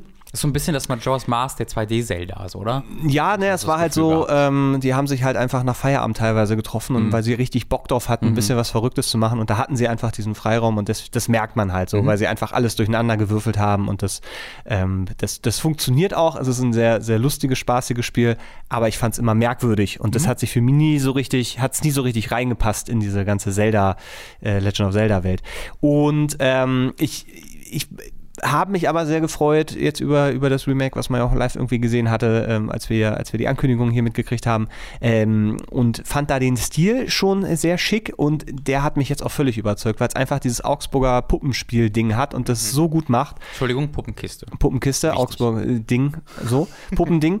Ähm, äh, und das, das spiegelt sich halt auch gerade in der Musik. Ich hatte, als ich das Spiel gestartet habe, einfach den, die Titelmusik laufen lassen, dachte die ganze Zeit, das mhm. könnte eins zu eins jetzt Augsburger Puppenkiste sein und cool. es, fühlt sich so gut an und so stimmig. Äh, ja, und ansonsten ist es, ist es halt schwierig ähm, für mich, das zu beurteilen, weil ähm, ich das, also ich merke natürlich, wo die Unterschiede sind zum Original und finde das halt mega interessant zu gucken, wie haben sie den Anfang jetzt gestaltet äh, im Jahr 2019, wie war der dann äh, damals in den 90er Jahren, warum, wieso, weshalb. Und äh, das ist so, so ein bisschen gerade mein Fokus, dass ich das halt eher, eher mir so angucke, weil alles andere kenne ich dann auch irgendwie schon zu einem zu einem großen Teil. Mhm. Also ich, ich habe das dann jetzt erst gerade vor einem, vor einem Jahr relativ weit nochmal gespielt, nicht mhm. durch, aber so deswegen kenne ich jetzt gerade das meiste noch und äh, habe da sehr, sehr viel Freude mit. Das ist so ein bisschen wie äh, Goose Game. Äh, Entschuldigung, Pocahontas. Pocahontas. Äh, weil, weil es einfach so harmlos ist. Es ist einfach schön und es erfreut mich und es gibt immer wieder kleine Details, ja. die ich entdecke, die ich wahnsinnig schick finde. Ähm, die Sache mit der Performance ist mir so ein paar Mal aufgefallen, ich dachte, ah, da, da, hm. Aber das scheint jetzt auch nicht zu sein, was man so einfach rauspatchen kann, wenn man da auch wieder ähm, äh, dem Internet glauben darf. Ja, die Switch Pro ist dringend, ich hätte so Bock drauf. Es ist, auch für Fire Emblem, so viele Spiele. Es gibt so ein paar Spiele, wo man so sagt, mhm. ach, so ein bisschen mehr und es ist ja auch nicht so unrealistisch, aber warten wir mal ab. Also insgesamt, äh, ich, ich, ich habe mich sehr verliebt in das, in das kleine Ding und ich genieße das auch, äh, da weiter zu spielen. Ähm, merke aber, dass das schon so, so ein bisschen für sich steht äh, also bei mir läuft das nicht so richtig als ein neuer Zelda-Titel, schon gar nicht, weil es einfach ein Remaker ist oder ein Remaster ist, mhm. ähm, sondern das ist einfach für sich so ein, so ein schönes kleines Ding. Ich erhoffe mir so ein bisschen, äh, dass sie ähm, mit dieser Engine noch ein bisschen mehr mhm. machen, beziehungsweise auch mit dem Stil. Sie können da gerne rangehen und vielleicht noch so ein paar Gameboy-Klassiker mal aufnehmen. Ich würde auch ein, also ich finde, das passt eigentlich, das ist so eine sinnige Weiterentwicklung. Wenn man es so verkaufen wollen würde, würde ich es akzeptieren als Weiterentwicklung von äh, Link Between Worlds. Ja. Weil ich finde, das hatte auch schon ein ähnlich, also war natürlich nicht der gleiche Stil, aber geht schon in eine ähnliche dieses, Richtung. Dieses Puppenhafte und auch gerade, genau. wie sie einfach die, die, äh, die Optik, äh, habe ich schon gesagt. Deswegen, äh, wenn sie Optik. irgendwie einen dritten Teil davon machen, also dritten Teil, ich sehe jetzt gerade Link Between Worlds ein bisschen als Sequel zu Link to the Past, wenn sie da noch irgendwie ein Spiel für machen wollen, wäre ich auch werde. Was Neues, ne? Das, genau. das wäre tatsächlich ähm, ganz spannend. Ich habe so ein bisschen, also ganz bisschen Hoffnung ist, dass sie jetzt ähm, einfach den, ich nenne das mal den ganz indirekten Vorgang, dieses, äh, ich nenne es mal das Froschspiel, äh, The Frog for Whom the Bell Tolls. So. Äh, da hatte ich mal ein Video drüber gemacht. irgendwie so informieren. Nun, genau. Robin, gut, dass du fragst. Äh, auf dem Kanal der Superkurzburg habe ich mir das Spiel mal sehr genau angeguckt. Und das ist auch so ein Spiel, was wahnsinnig charmant ist und auch wirklich heute noch, ähm, noch ganz gut funktioniert auf dem Gameboy. Und das könnte man halt so großartig mit dieser Technik nochmal umsetzen und nochmal einem größeren Publikum irgendwie zur Verfügung stellen. Deswegen habe ich so ein bisschen, ganz bisschen Hoffnung, dass sie vielleicht so gucken, okay, was könnten wir denn jetzt da noch mitmachen, ohne mhm. da jetzt irgendwie einen großen Aufriss zu machen. Was ich auf gar keinen Fall will, ist, dass sie Link to the Past damit angehen und hm, das nee, so remaken, weil das passt für mich stimmungstechnisch überhaupt nicht das so zusammen. Darker, ja. Genau, und das, da hätte ich gerne wirklich auch was, was, äh, was Dunkles und das meinte ich halt mit so alleinstehend. Ähm, aber ich äh, bereue bisher keine Minute, die ich das, mhm. die ich das angeschmissen habe. Sehr schön äh, Zelda Link's Awakening. Äh, das waren die Spiele für äh, diese Woche, waren ein paar. Ich habe auch noch ein paar äh, andere Medienprodukte zu bieten. Drei an der Zahl sind es nämlich. Ah. Ich weiß nicht, du hattest äh, jetzt nichts mehr groß gesehen, äh, hattest du mir gesagt. Gehört ähm, ein bisschen. Gehört, dann können wir gleich noch ein bisschen über Musik reden, ja. sehr gerne. wir, ich habe einmal im Angebot Alita Battle Angel. Hm. habe ich am Wochenende mal nachgeholt, habe ich mir die 4K Blu-ray geholt und bin äh, wholly underwhelmed. Äh, es war, also ich habe jetzt so alles wieder vergessen. ähm, der Film hat ein absolut sensationell mieses Drehbuch, äh, ganz furchtbar. Zwischendurch sagt ein, ein menschlicher Charakter zu Alita, You're the most human person I've ever known. Und dann habe ich so einmal meinen Bildschirm vollgekotzt und ich musste es sauber machen. Das war super nervig. Äh, das ist also voll mit unglaublich klischeebeladenen und unnatürlichen und einfach langweilig bekannten Charakteren, die einfach so diesen bekannten Stereotypen folgen und keinerlei interessante eigene Identität bieten, mit der Ausnahme von Alita. Alita ist ein ganz cooler Charakter, die aber in, äh, mit diesen anderen Figuren, weil die, also ein Charakter wird ja auch viel durch seine Umgebung definiert und wie er darauf reagiert und dadurch, dass er in so einer komplett austauschbaren äh, Umgebung ähm, agiert in Form der anderen Charaktere, kann Alita da auch nicht so wirklich groß äh, aufwarten. Du hast Christoph Walz, äh, der halt so einen äh, auch so einen Kämpfer spielt und dann rennt halt Christoph Walz mit einem Zylinderhut und so einem riesigen Hammer der raketenbetrieben ist durch die Gegend und äh, schlägt Leute tot, aber das ist offensichtlich nicht, also sie wollten da wohl kein Stunt-Double holen, deswegen rennt da einfach so ein alter Mann schwerfällig mit so einer riesigen Waffe durch die Gegend und schlägt so ganz langsam zu. Und der soll irgendwie ein beeindruckender Typ sein, das geht so gar nicht. Und das ist vor allen Dingen deshalb dann komisch, weil ja 99% der Actionsequenzen komplett CG sind, äh, komplett animiert. Und dann hast du halt ab und zu so einen Christoph Waltz, der da reinrennt, denkst du so, oh, oh, oh, aha, all of the Uncanny Valleys are existing right now. Generell ist das ein großes Problem dieses Films. Äh, der die krasses Greenscreen-Syndrom. Mm. Äh, wie, also wie in vielen Marvel-Filmen du das auch hast, wenn ja diese Charaktere in diesen CG-Umgebungen stehen, du hast einfach so krass siehst, wie wo die echte, wo das Set aufhört ähm, und äh, wo halt das CG anfängt, das hast du ja ständig, äh, weil dann eben auch so viele du hast ja so viele Roboter und Androiden, die durch die Gegend rennen, die dann komplett CG sind und sie haben es nicht geschafft, das auf eine Ebene zu hieven. Das sieht immer mhm. aus wie zwei unterschiedliche Filme, die so zusammengepappt werden. Äh, und die Actionsequenzen sind halt hervorragend. Also, wenn dann Alita in diesen kompletten CG-Sequenzen einfach übelsten Arsch tritt, dann haben sie da unglaublich tolle Sequenzen herbeigezaubert, tolle Choreografien, tolle Kameraarbeit, aber ähm, dafür dauert der Film halt zwei Stunden für diese 20 Minuten richtig geiler Action. Äh, das war dann für mich ein bisschen verschwendete Zeit. Äh, auch wenn ich mich an diesen Actionsequenzen sehr erfreut habe, ähm, finde ich, dass da äh, durch das Drehbuch zu viel kaputt gemacht hat und auch, auch durch die Entscheidung, das Live-Action zu machen. Ich hätte das als komplett animierten Film deutlich, deutlich runder und besser gefunden. War Luc Besson, ne? Nee, ähm, äh, James Cameron. Aber hat Luc Besson dann irgendwie mitproduziert? Nee, da, du, du verwechselst das mit äh, Valerian. Stimmt. da kannst du mal gucken. Ja, Valerian fand ich besser. Valerian fand ich besser als Alita, weil der Film einfach konstant diese Schauwerte hatte, ja. äh, von Anfang bis Ende. Äh, und Alita dann also, die, die, da haben die, die haben in, in Valerian nicht so viel versucht zu labern und mir eine Geschichte zu verkaufen.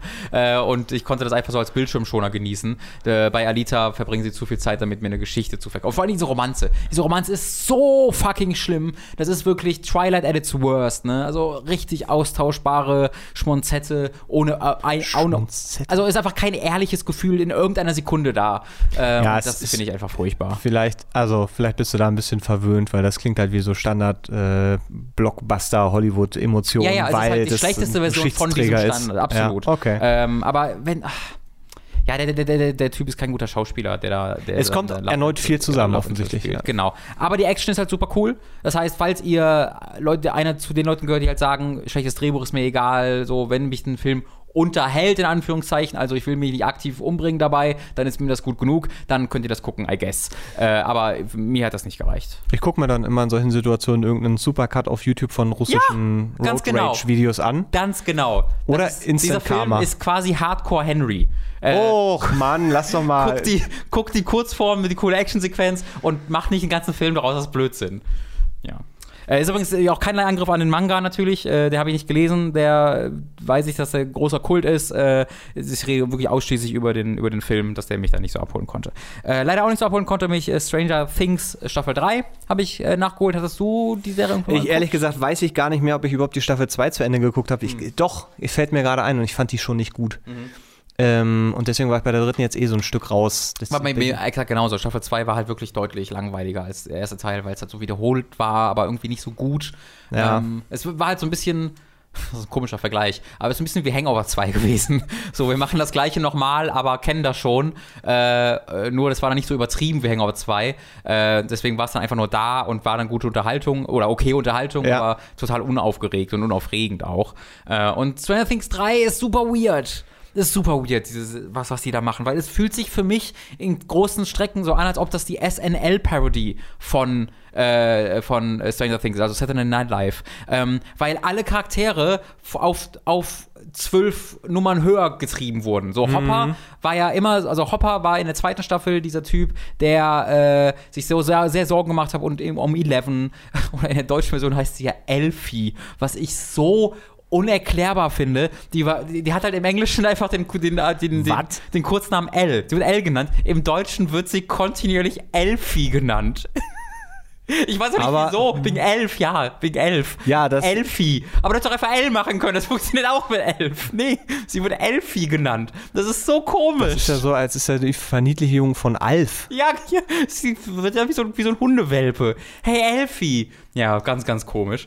Ähm, ja. War zumindest in der zweiten und der ersten Staffel so. Vielleicht haben sie sich für die dritte Staffel geändert. Ich habe hab nie, auch nie auf Deutsch. Das ist, für, das ist für mich eine neue Welt. Ist gerade. super weird. Ich hatte halt mit meinen Eltern mal äh, geguckt, deswegen äh, weiß ich das von da.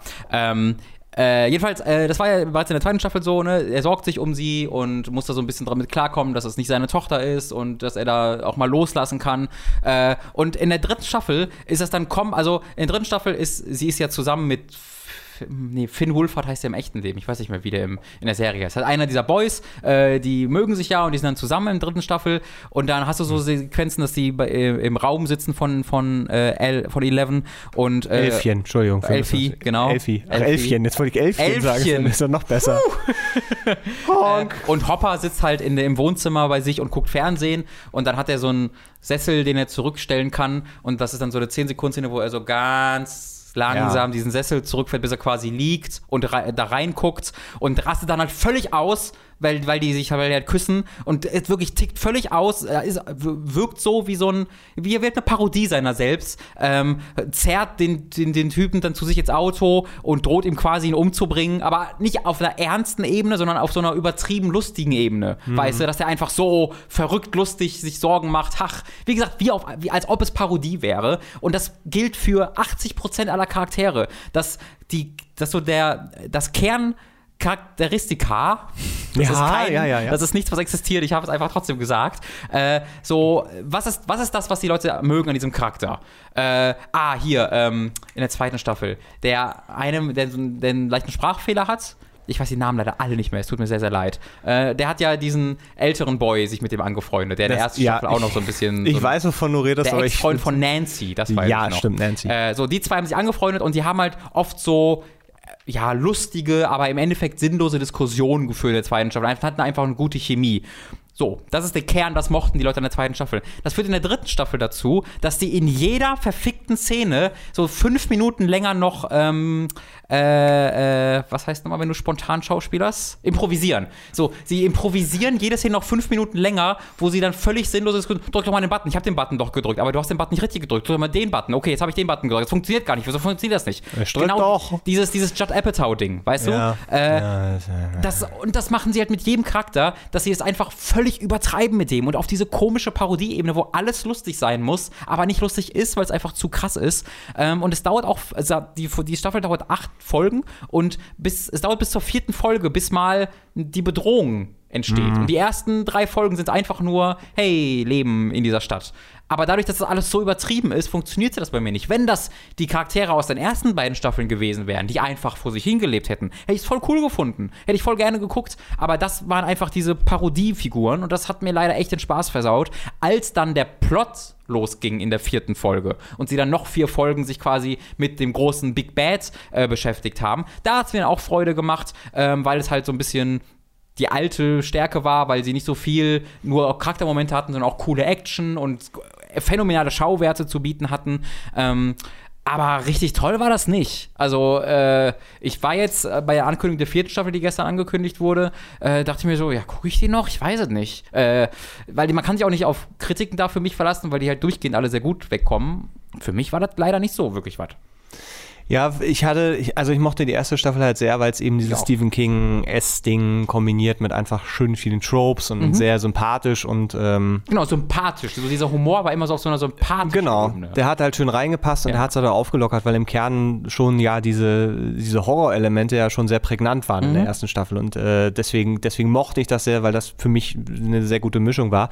Und die zweite war für mich einfach sehr konzeptlos, Mhm. auch was die Figuren angeht, was sie da mit Elle gemacht haben, fand ich also wirklich furchtbar. Also ich war Okay. auch, als ich das gesehen habe, wirklich auch kurz vorm Ausscheiden, weil ich dachte, Okay. was soll denn jetzt dieser Side-Arc? Ja, diese eine Folge meinst du, ne? Ja, und also wirklich ähm, ähm, anstrengend und äh, das, ich habe so das Gefühl, wenn, dass sie da schon nicht mehr so richtig wussten, wo wollen wir eigentlich hin, Mhm. Das so, Gefühl sondern, ich auch sehr sondern der es wird halt so weiter, irgendwie so, so Sitcom-artig, dann Genau. so klingt es jetzt ja auch wegen Genau. der dritten und das wird halt irgendwie dieser, den Figuren, die sie da aufgebaut haben, dann irgendwie auch nicht so richtig gerecht Absolut nicht. und das ist ja dann schade, dass das sich Ja. noch mehr verloren hat. Was, Ne? in, was auch verloren ging in der ersten Staffel, ähm, hatte so ein bisschen Twin Peaks-mäßig ein super Gefühl für das Dorf oder für die Stadt. So, Mhm. Genau. Hawkins Ja. war so ein richtiger, du hast ein richtiges Gefühl.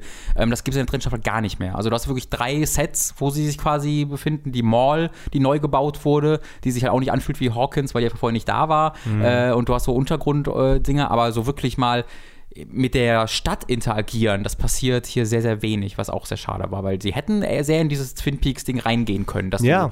du einfach äh, dich in die Stadt verliebst. Aber nee, äh, es sind jetzt diese Kern, dieses, diese, diese Kerncharaktere und die existieren in der Stadt und alle anderen sind eigentlich unwichtig. Ach, schade.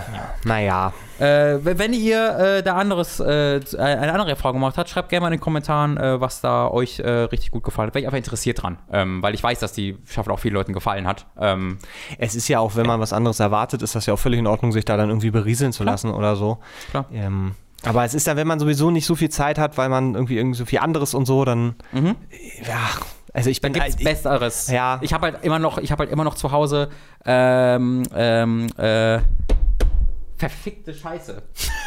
ja bitte. Ähm, Da muss jemand schneiden, nicht wahr? Goddammit, wie heißt der Ort? Hä? Atomexplosion. Tschernobyl. Goddammit, ich bin Ja. so wütend. Oh ich habe ja. immer noch Tschernobyl zu Hause liegen auf Blu-ray. Äh, und das ist, habe ich jetzt schlechtes Gewissen, dass ich jetzt komplette drei Staffeln von Stranger Things geguckt habe. Ja, die werden jetzt, ich hoffe, die, also Tschernobyl wird jetzt auch immer schlechter, dass er hier länger was liegen lässt, desto, Ja, ich fürchte auch. ja, desto ich habe auch grindiger Young wird es. Pope zu Hause liegen, die erste Staffel, die ich mal gucken wollte. Ich Ah. habe Legion Staffel 3 noch nicht gesehen, was für mich eine der besten Serien aller Zeiten ist. Äh, es, es, es gibt Besseres zu tun. Apropos Besseres zu tun. Ich habe gerade eben vor zwei Stunden war ich fertig, äh, Ad Astra geguckt.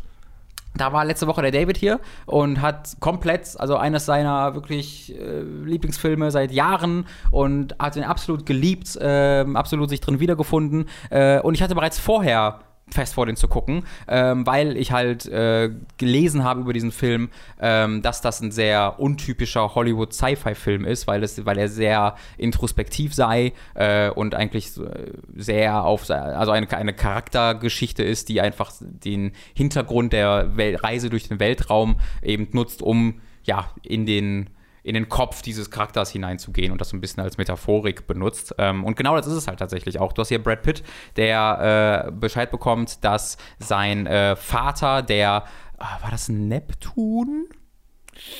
Zwei Stunden ist es herum, in zwei Stunden ein ferner Planet unseres Sonnensystems, der dort eine Station ähm, leitet und quasi so ein Held äh, der, des äh, United States Space Commands ist, ähm, der seit vielen Jahrzehnten bereits dort agiert, um halt dort mit seinem Team nach ähm, außerirdischem Leben zu suchen, weil er ist quasi so weit äh, am Rande des Sonnensystems, dass dort die Sonne nicht mehr in äh, Interferenzen... Also dann muss es ja am Rande des Sonnensystems sein, weil genau, Neptun ist ja... Okay, genau. Ist Neptun am Rande des Sonnensystems? Ja, dann ist es fast... Also wenn Pluto nicht mehr ein Planet ist, dann ist es der letzte. Pluto ist es nicht. Hat Neptun einen Ring? Bestimmt. Boah, wir sind so dumm, ist unglaublich. Wieso, was hat denn das mit Dummheit zu tun? Man muss doch, man muss das, man muss Der Saturn, es gibt die Saturnringe, ich glaube, Neptun hat keine Ringe. Auch nicht so, so ein Trümmerring? Du hast den scheiß Film geguckt vor zwei Stunden. Du musst auch wissen, ob da Ringe waren oder nicht. Da war Ring, genau. Ja, vielleicht war es dann eher der Saturn, aber der Saturn ist doch eher der Gas. Saturn ist zu nah. Ja, vielleicht ist es dann der Neptun und der hat jetzt Ringe. Ich glaube, es war Neptun, der jetzt Ringe hat. Äh, ist auch völlig unwichtig. Jedenfalls ist er am Rande des Sonnensystems. Und, und äh, vielleicht war er auch nur in Schweden, ich weiß es nicht. Bin mir bei dir manchmal nicht so Hat sicher. Schweden Ringe? Ich ja, weiß es nicht mehr so genau. Die Olymp wo, ist, wo sind die Olympischen Ringe gerade hier in Dingsa, Doha? ja, war, äh, ja, Vater ist entweder auf dem Neptun oder in Schweden. Wir sind uns nicht sicher. Sie müssen es rausfinden. Ja, dann reise ich zuerst nach Neptun. Ja, das ergibt Sinn.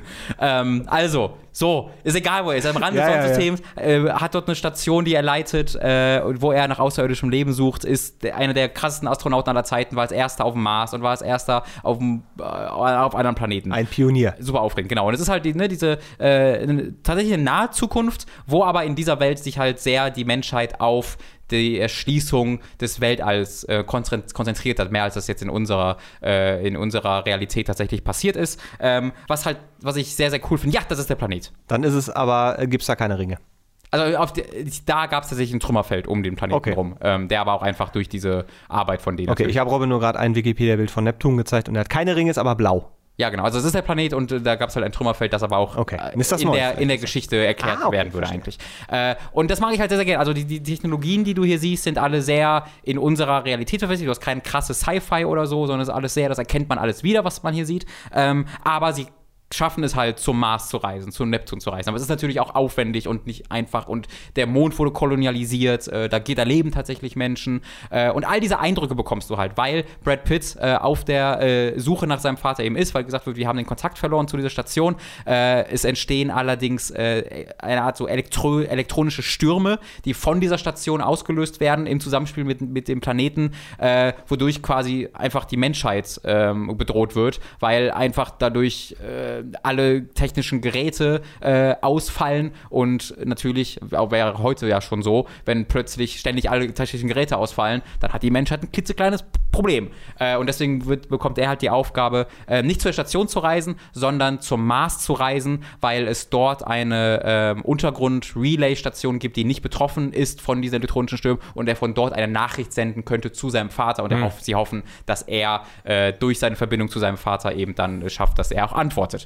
Ähm, und äh, Brad Pitt spielt hier eine sehr ruhige Rolle, wie gesagt, sehr introspektiv. Äh, du hast sehr viel ähm, Voice-Over, äh, was mich als Videospiel-Fan äh, zuallererst so vor allen Dingen an sowas wie Max Payne oder Wolfenstein, die beiden modernen, äh, erinnerte. Äh, BJ Blazkowicz ist auch sehr introspektiv und äh, erzählt sehr gerne äh, über, über Gott und die Welt. Und das macht auch Brad Pitt hier, allerdings sehr viel weniger metaphorisch. Also Brad Pitt ähm, ist dann einfach so in einem sehr also eintönig klingt negativ, ist aber nicht negativ gemeint. Monoton. Äh, monoton, genau, ist er sehr monoton über seinen geraden Geisteszustand, über seine Sorgen, über seine Zweifel, was sein Vater für sich bedeutet. Und der Film dreht sich halt komplett um diese Beziehung zu seinem Vater, äh, der von Tommy Lee Jones gespielt wird, den aber, also der nicht wirklich ein großer Teil dieses Filmes ist, sondern es geht alles über Brad Pitt und wie er das definiert für sich.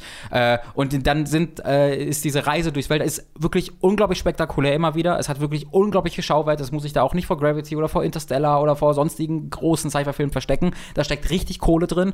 Ähm, sehr viel mehr, als man glauben mag anhand der Resonanz und der, der, der Trailer, äh, weil das halt so, ja, hier ist ein Film, I guess. Aber da, da, da steckt wirklich richtig, richtig Kohle drin äh, und richtig Vision hinter. Ähm, und äh, diese ganze Reise durch den Weltraum ist halt, wie ich das gerade schon gesagt habe, halt eine große Metaphorik. Du kannst immer diese, äh, den, die, die Herausforderungen, die sich ihnen stellen, immer sehr direkt auf ihn und seinen Geistes, seinen inneren Konflikt äh, mit sich selbst und seinem Vater und seinen, äh, seinen Liebsten, kannst du immer sehr genau die Parallelen herstellen. Es ist dann nicht besonders deep oder anspruchsvoll, ähm, aber äh, es ist trotzdem etwas, was ich so echt nicht mehr erwartet habe, mhm. weil es halt so ein wirklich mega teurer Blockbuster ist, der ein, zwei Actionsequenzen hat, ähm, die auch wo ich nicht weiß, ob die wirklich nötig gewesen sind, weil die wirken schon so ein bisschen. Hier. Verfolgungsjagd mit äh, kleinen Dingern da, habe ich im Trailer gesehen. Genau, die gibt es zum Beispiel und die hat narrativ kaum. Äh, also ja. die wird kontextualisiert, du weißt, warum das passiert,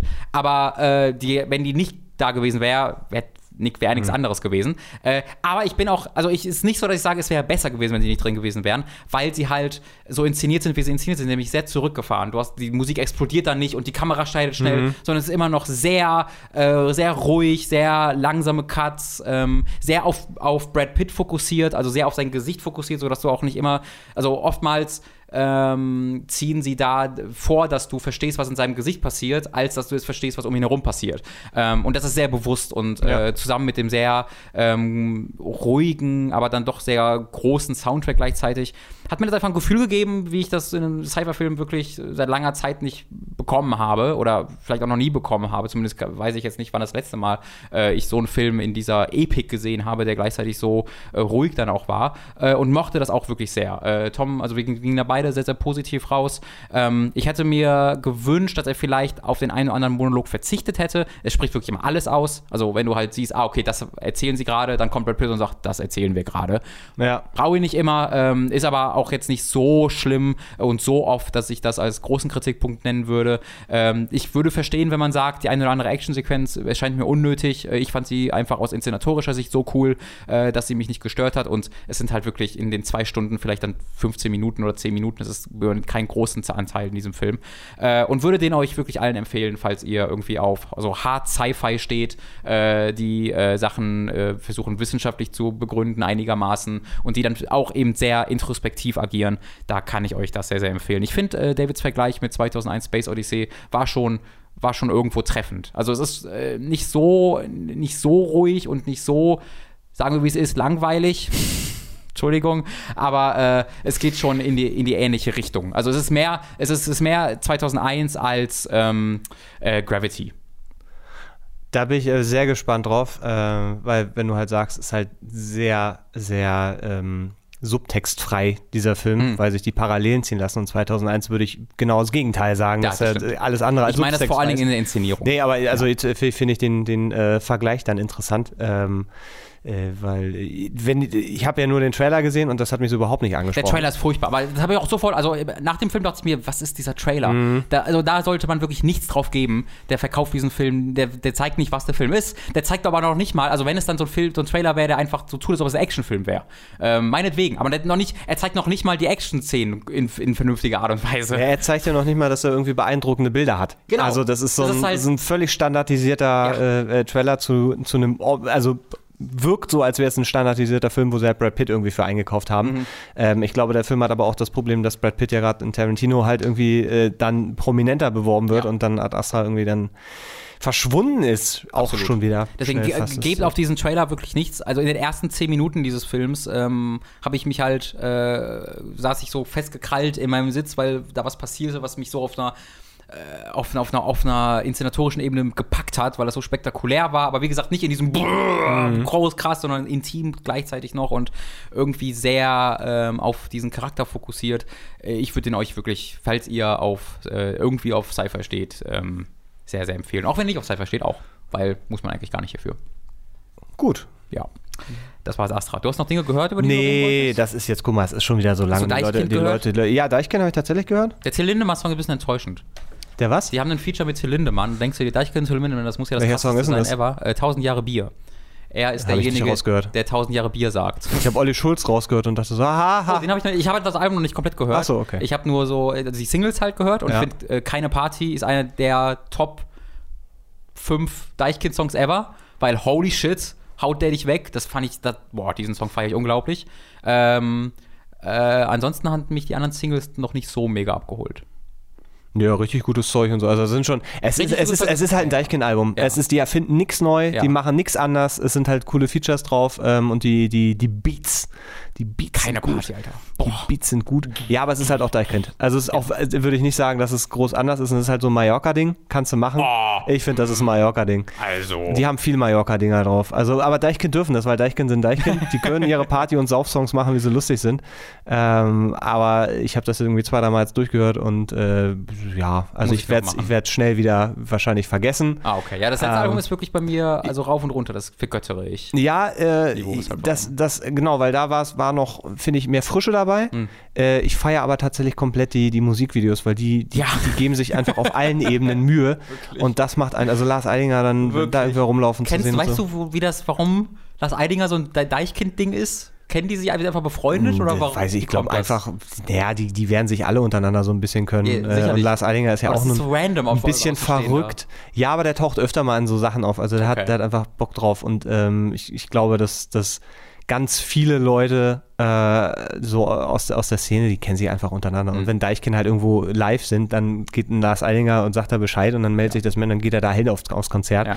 Ähm, deswegen wundert mich das nicht. Aber die, die machen, also die haben eine Stilsicherheit gefunden und aber auch eine Konsequenz, die du in Musikvideos, ich würde sogar sagen international, nicht Mhm. mehr so oft findest. Das macht einfach Spaß, diese Videos zu sehen. Und Ja. wenn, wenn da jetzt vielleicht noch manchmal ein Tick mehr Inhalt drin wäre, dann Ja, da- würde da ich das noch mehr, also, äh, Posten. aber wer sagt denn, das hat schon so eine, hat so eine leichte Ebene, wo ich mir sagen, wünschen würde, hol die doch noch ein bisschen mehr raus. Dinge hat natürlich Inhalt. Ja. Naja, aber so, ne, und, aber dann halt, irgendwelche Konsum Party, ist, Konsum Party, ist doof, also ist jetzt nicht. Nö, auch Sachen zu hinterfragen. Ich glaube nur, dass was stimmt, ist halt so eine Aussage, wo ich, wo ich sage, ja geil, das ist, ist so ein. Ist das ein Song, den kenne ich nicht. Nein, das taucht in. Äh, ah, jetzt hast du mich komplett rausgebracht. Äh, wer sagt denn das? Ist, das Okay, eine, ach so, ist das eine okay. Textzeile? Und das, dieses Wer sagt denn das ist, finde ich halt, ne, wenn man da politisch einfach gerade guckt, ist Mhm. das, das ist ja, von vielen wird das als legitimes Argument gebracht, Mhm. zu sagen, ja, wer sagt denn, dass die Menschen den Klimawandel oder so, ne? Und Mhm. das, das ist sowas, wo ich denke, ja, aber positioniert euch doch mal. Und ihr macht das ja schon irgendwo und so. Müsst ihr nicht, ihr seid Deichkind, ihr macht, was Ja. ihr wollt. aber es wäre schön gewesen, weil da wären so Chancen da gewesen. Konzertkarten wurden bereits bestellt und von meiner Seite aus. Okay. Äh, Berlin war leider, also es war ausverkauft, aber sie haben noch ein Open-Air-Konzert äh, nächstes Jahr und da habe ich dann zugegriffen. Okay. Äh, falls äh, das ist das von deiner Seite aus war, Ja, alles andere würde das jetzt hier unnötig in die Länge ziehen. Till Lindemann hat auch eigene Songs. Die, ich habe nur Ja, ich auf, äh, Steh auf, habe ich gehört. War ziemlich bla. Äh, hat Kruspe seine Band? Ich glaube ja. Kruspe? Emmy Raid heißt ne? Der hat ja schon seit drei oder vier Alben hat er schon mit der Band gemacht. Also und Flake macht ja auch seine Bücher, also jeder von denen hat so sein Ja. Projekt. Und dass Till Lindemann verrückten Scheiß nebenbei macht, äh, ich meine, der hat ja mit Haftbefehl den Song gemacht. Fick, Echt? fick, fick, Mathematik. Also das Ach ja, das war das. Stimmt, wo der so, So. richtig auf den Sack bekommen hat von, äh, also ich habe so ein bisschen die Reaktion mitbekommen, zunächst zumindest, und die war nicht positiv. Es, äh, auch da, ey, es ist halt Till Lindemann, er kann machen, was er will. Und wenn, wenn er da im, äh, ach, ist ja es ist, Wie du immer Kollege hier schaffst unterzubringen. was? Wieso Kollege? Habe ich. Kollege gesagt? Äh, nee, Nee. Haftbefehl war es, ne? Es war Haftbefehl. Sorry, ich hatte, jetzt habe ich, Nee. jetzt hab ich versehentlich Kollege rein. Kollege hingegen. Nein! Seed haben auch einen neuen Song rausgebracht. Ja, das, Video war- ist auch nett, aber auch da, das haben Rammstein schon besser gemacht. Ja, gut, wenn man, wenn man danach gehen, Mats. Fett, nee, aber der Einsatz von aufhören. Fettsuits tut mir leid. Ähm, Willst du was richtig Spannendes bitte, hören? jetzt bin ich ja zum Abschluss was Ich richtig wurde spannend. Nightwish-Fan die letzten drei Wochen. Gut, das war dann der Podcast für diese. Nightwish hat, also die, ist das ein weiblicher Einfluss in deinem Leben? äh, nee, tatsächlich gar nicht, das habe ich, das so. hab ich ihr äh, präsentiert. Okay. Ähm, weil ich auf YouTube darüber gestoßen bin. Ja. Guckt mal nach Nightwish Ghost Love Score live. Das ist eine der beeindruckendsten Live-Sachen, die ich in meinem Leben je gesehen habe. Und ich habe das mittlerweile, glaube ich, schon 30 Mal angeguckt. Und ich bekomme jedes Mal Gänsehaut und manchmal auch Tränen. Ich bekomme Tränen, weißt du? Äh, weil ich finde, das ist absolut unfassbar, was da geboten wird. Die Sängerin, ich glaube, Flor Jansen heißt sie, ist die Niederländerin. mal ausgetauscht vor ein paar Genau, Jahren. genau. Ja, ja. Und diese, diese, diese, die neuere, äh, die Flor Jansen ist ich habe sowas wie Ghost Love Score, sowas habe ich noch nie gehört. Und das ist Ja. natürlich auch so, ich bin auch nicht unglaublich erfahren im, im Musikbereich und generell im Lebensbereich, gebe ich auch zu. Aber ähm, das hat mich komplett umgehauen und Unbestritten. Wer, wer, wer möchte, kann auch mal damit dann Reaction eingeben. Und da hat man so 150 Reaction-Videos, äh, Das zu, finde ich die ich mir alle angeguckt das- habe. echt, das ist ja? meine Guilty Pleasure. Ich, Wow. Reaction-Videos sind voll mein Ding, Alter. Wow. So richtig. Das, das, die, das hat sich bei mir zu so einem Krebs entwickelt. ich guck die Dinger wirklich vier Stunden am Stück. Das ist absolut meine Guilty Pleasure.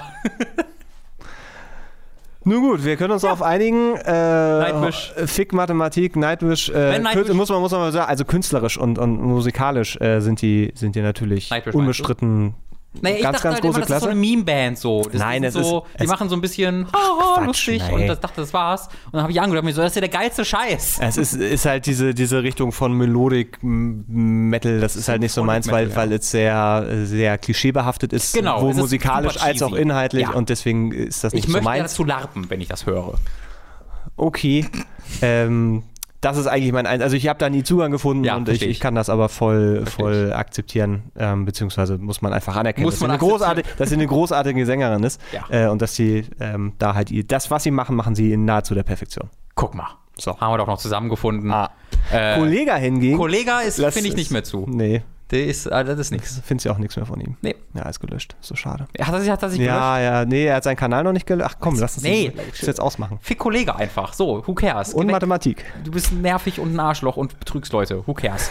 Äh, es, war, es, war, es war okay bis hierhin. das war, ich möchte mich distanzieren. das war Hooked FM Von 240 Mathematik. Nummer. Äh, ich hoffe, ich habe äh, die Werbung gut hier reingeschnitten und war auch richtige Werbung. Für was haben wir denn geworben? Oh, Audible ist Mm. dabei. Ähm, Ja. Amazon Affiliates, Ah ja, sehr gut. so viele Sachen. Und vielleicht auch Superkreuzburg Patreon. Da würde ich ja sagen, Du warst ja, guck mal, Hallo. du warst auch ewig nicht bei Hooked FM. Es, Nee, kann, es, es kann ja gut, äh, sehr gut äh, hier Leute geben, die das einfach nicht so kennen. Ach so, kurz. hallo, mein Name ist Mats. Ich habe einen eigenen kleinen YouTube machen sollen, aber egal. Ach, ist doch, kann Tom so schneiden, dass Genau, das nicht Tom. mit, Du schneidest das dann. Natürlich. Dann mache ich es jetzt noch mal am Ende. Äh, hallo, mein Name ist Mats. Ich habe einen eigenen kleinen YouTube-Kanal, nämlich die Superkurzburg. Den betreibe ich zusammen mit meinem Kollegen Basti. Wir gucken uns da primär alten Retro-Scheiß an und tun das auch, weil äh, wir unterstützt werden über Patreon und auch äh, Steady HQ. Ähm, da kann man uns nämlich unterstützen finanziell.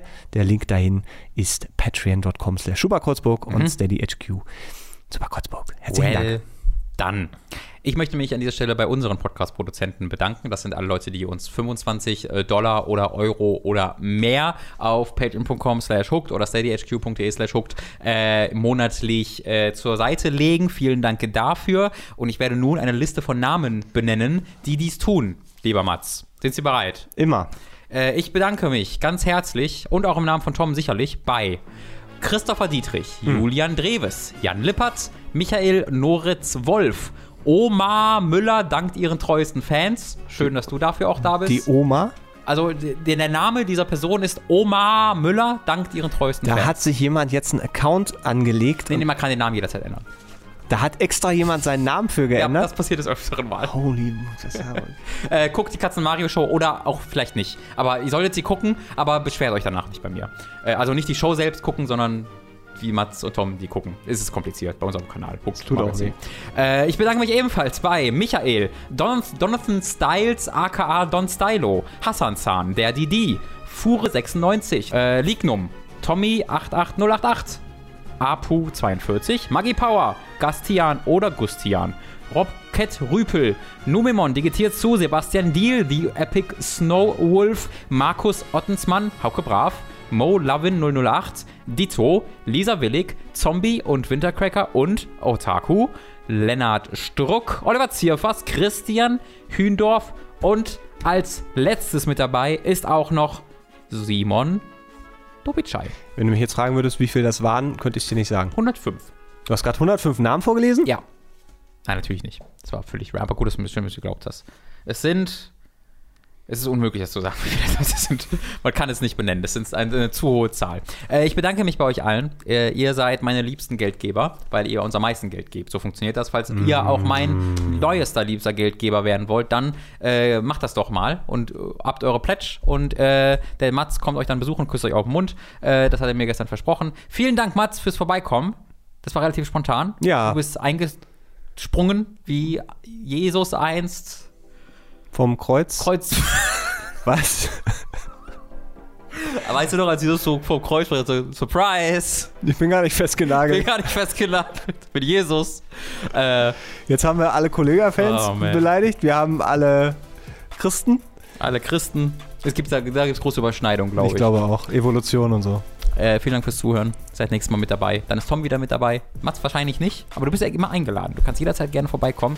Du bietest immer viel gute Diskussionsgrundlage und hast ein hübsches Gesicht. Beides Sachen, die ich sehr wertzuschätzen weiß. Dankeschön, Robin. Ich gebe eins dieser beiden Komplimente zurück. Aber ich sagte nicht welches. Ja beides nicht akkurat. Naja. Tschüss. Tschüss.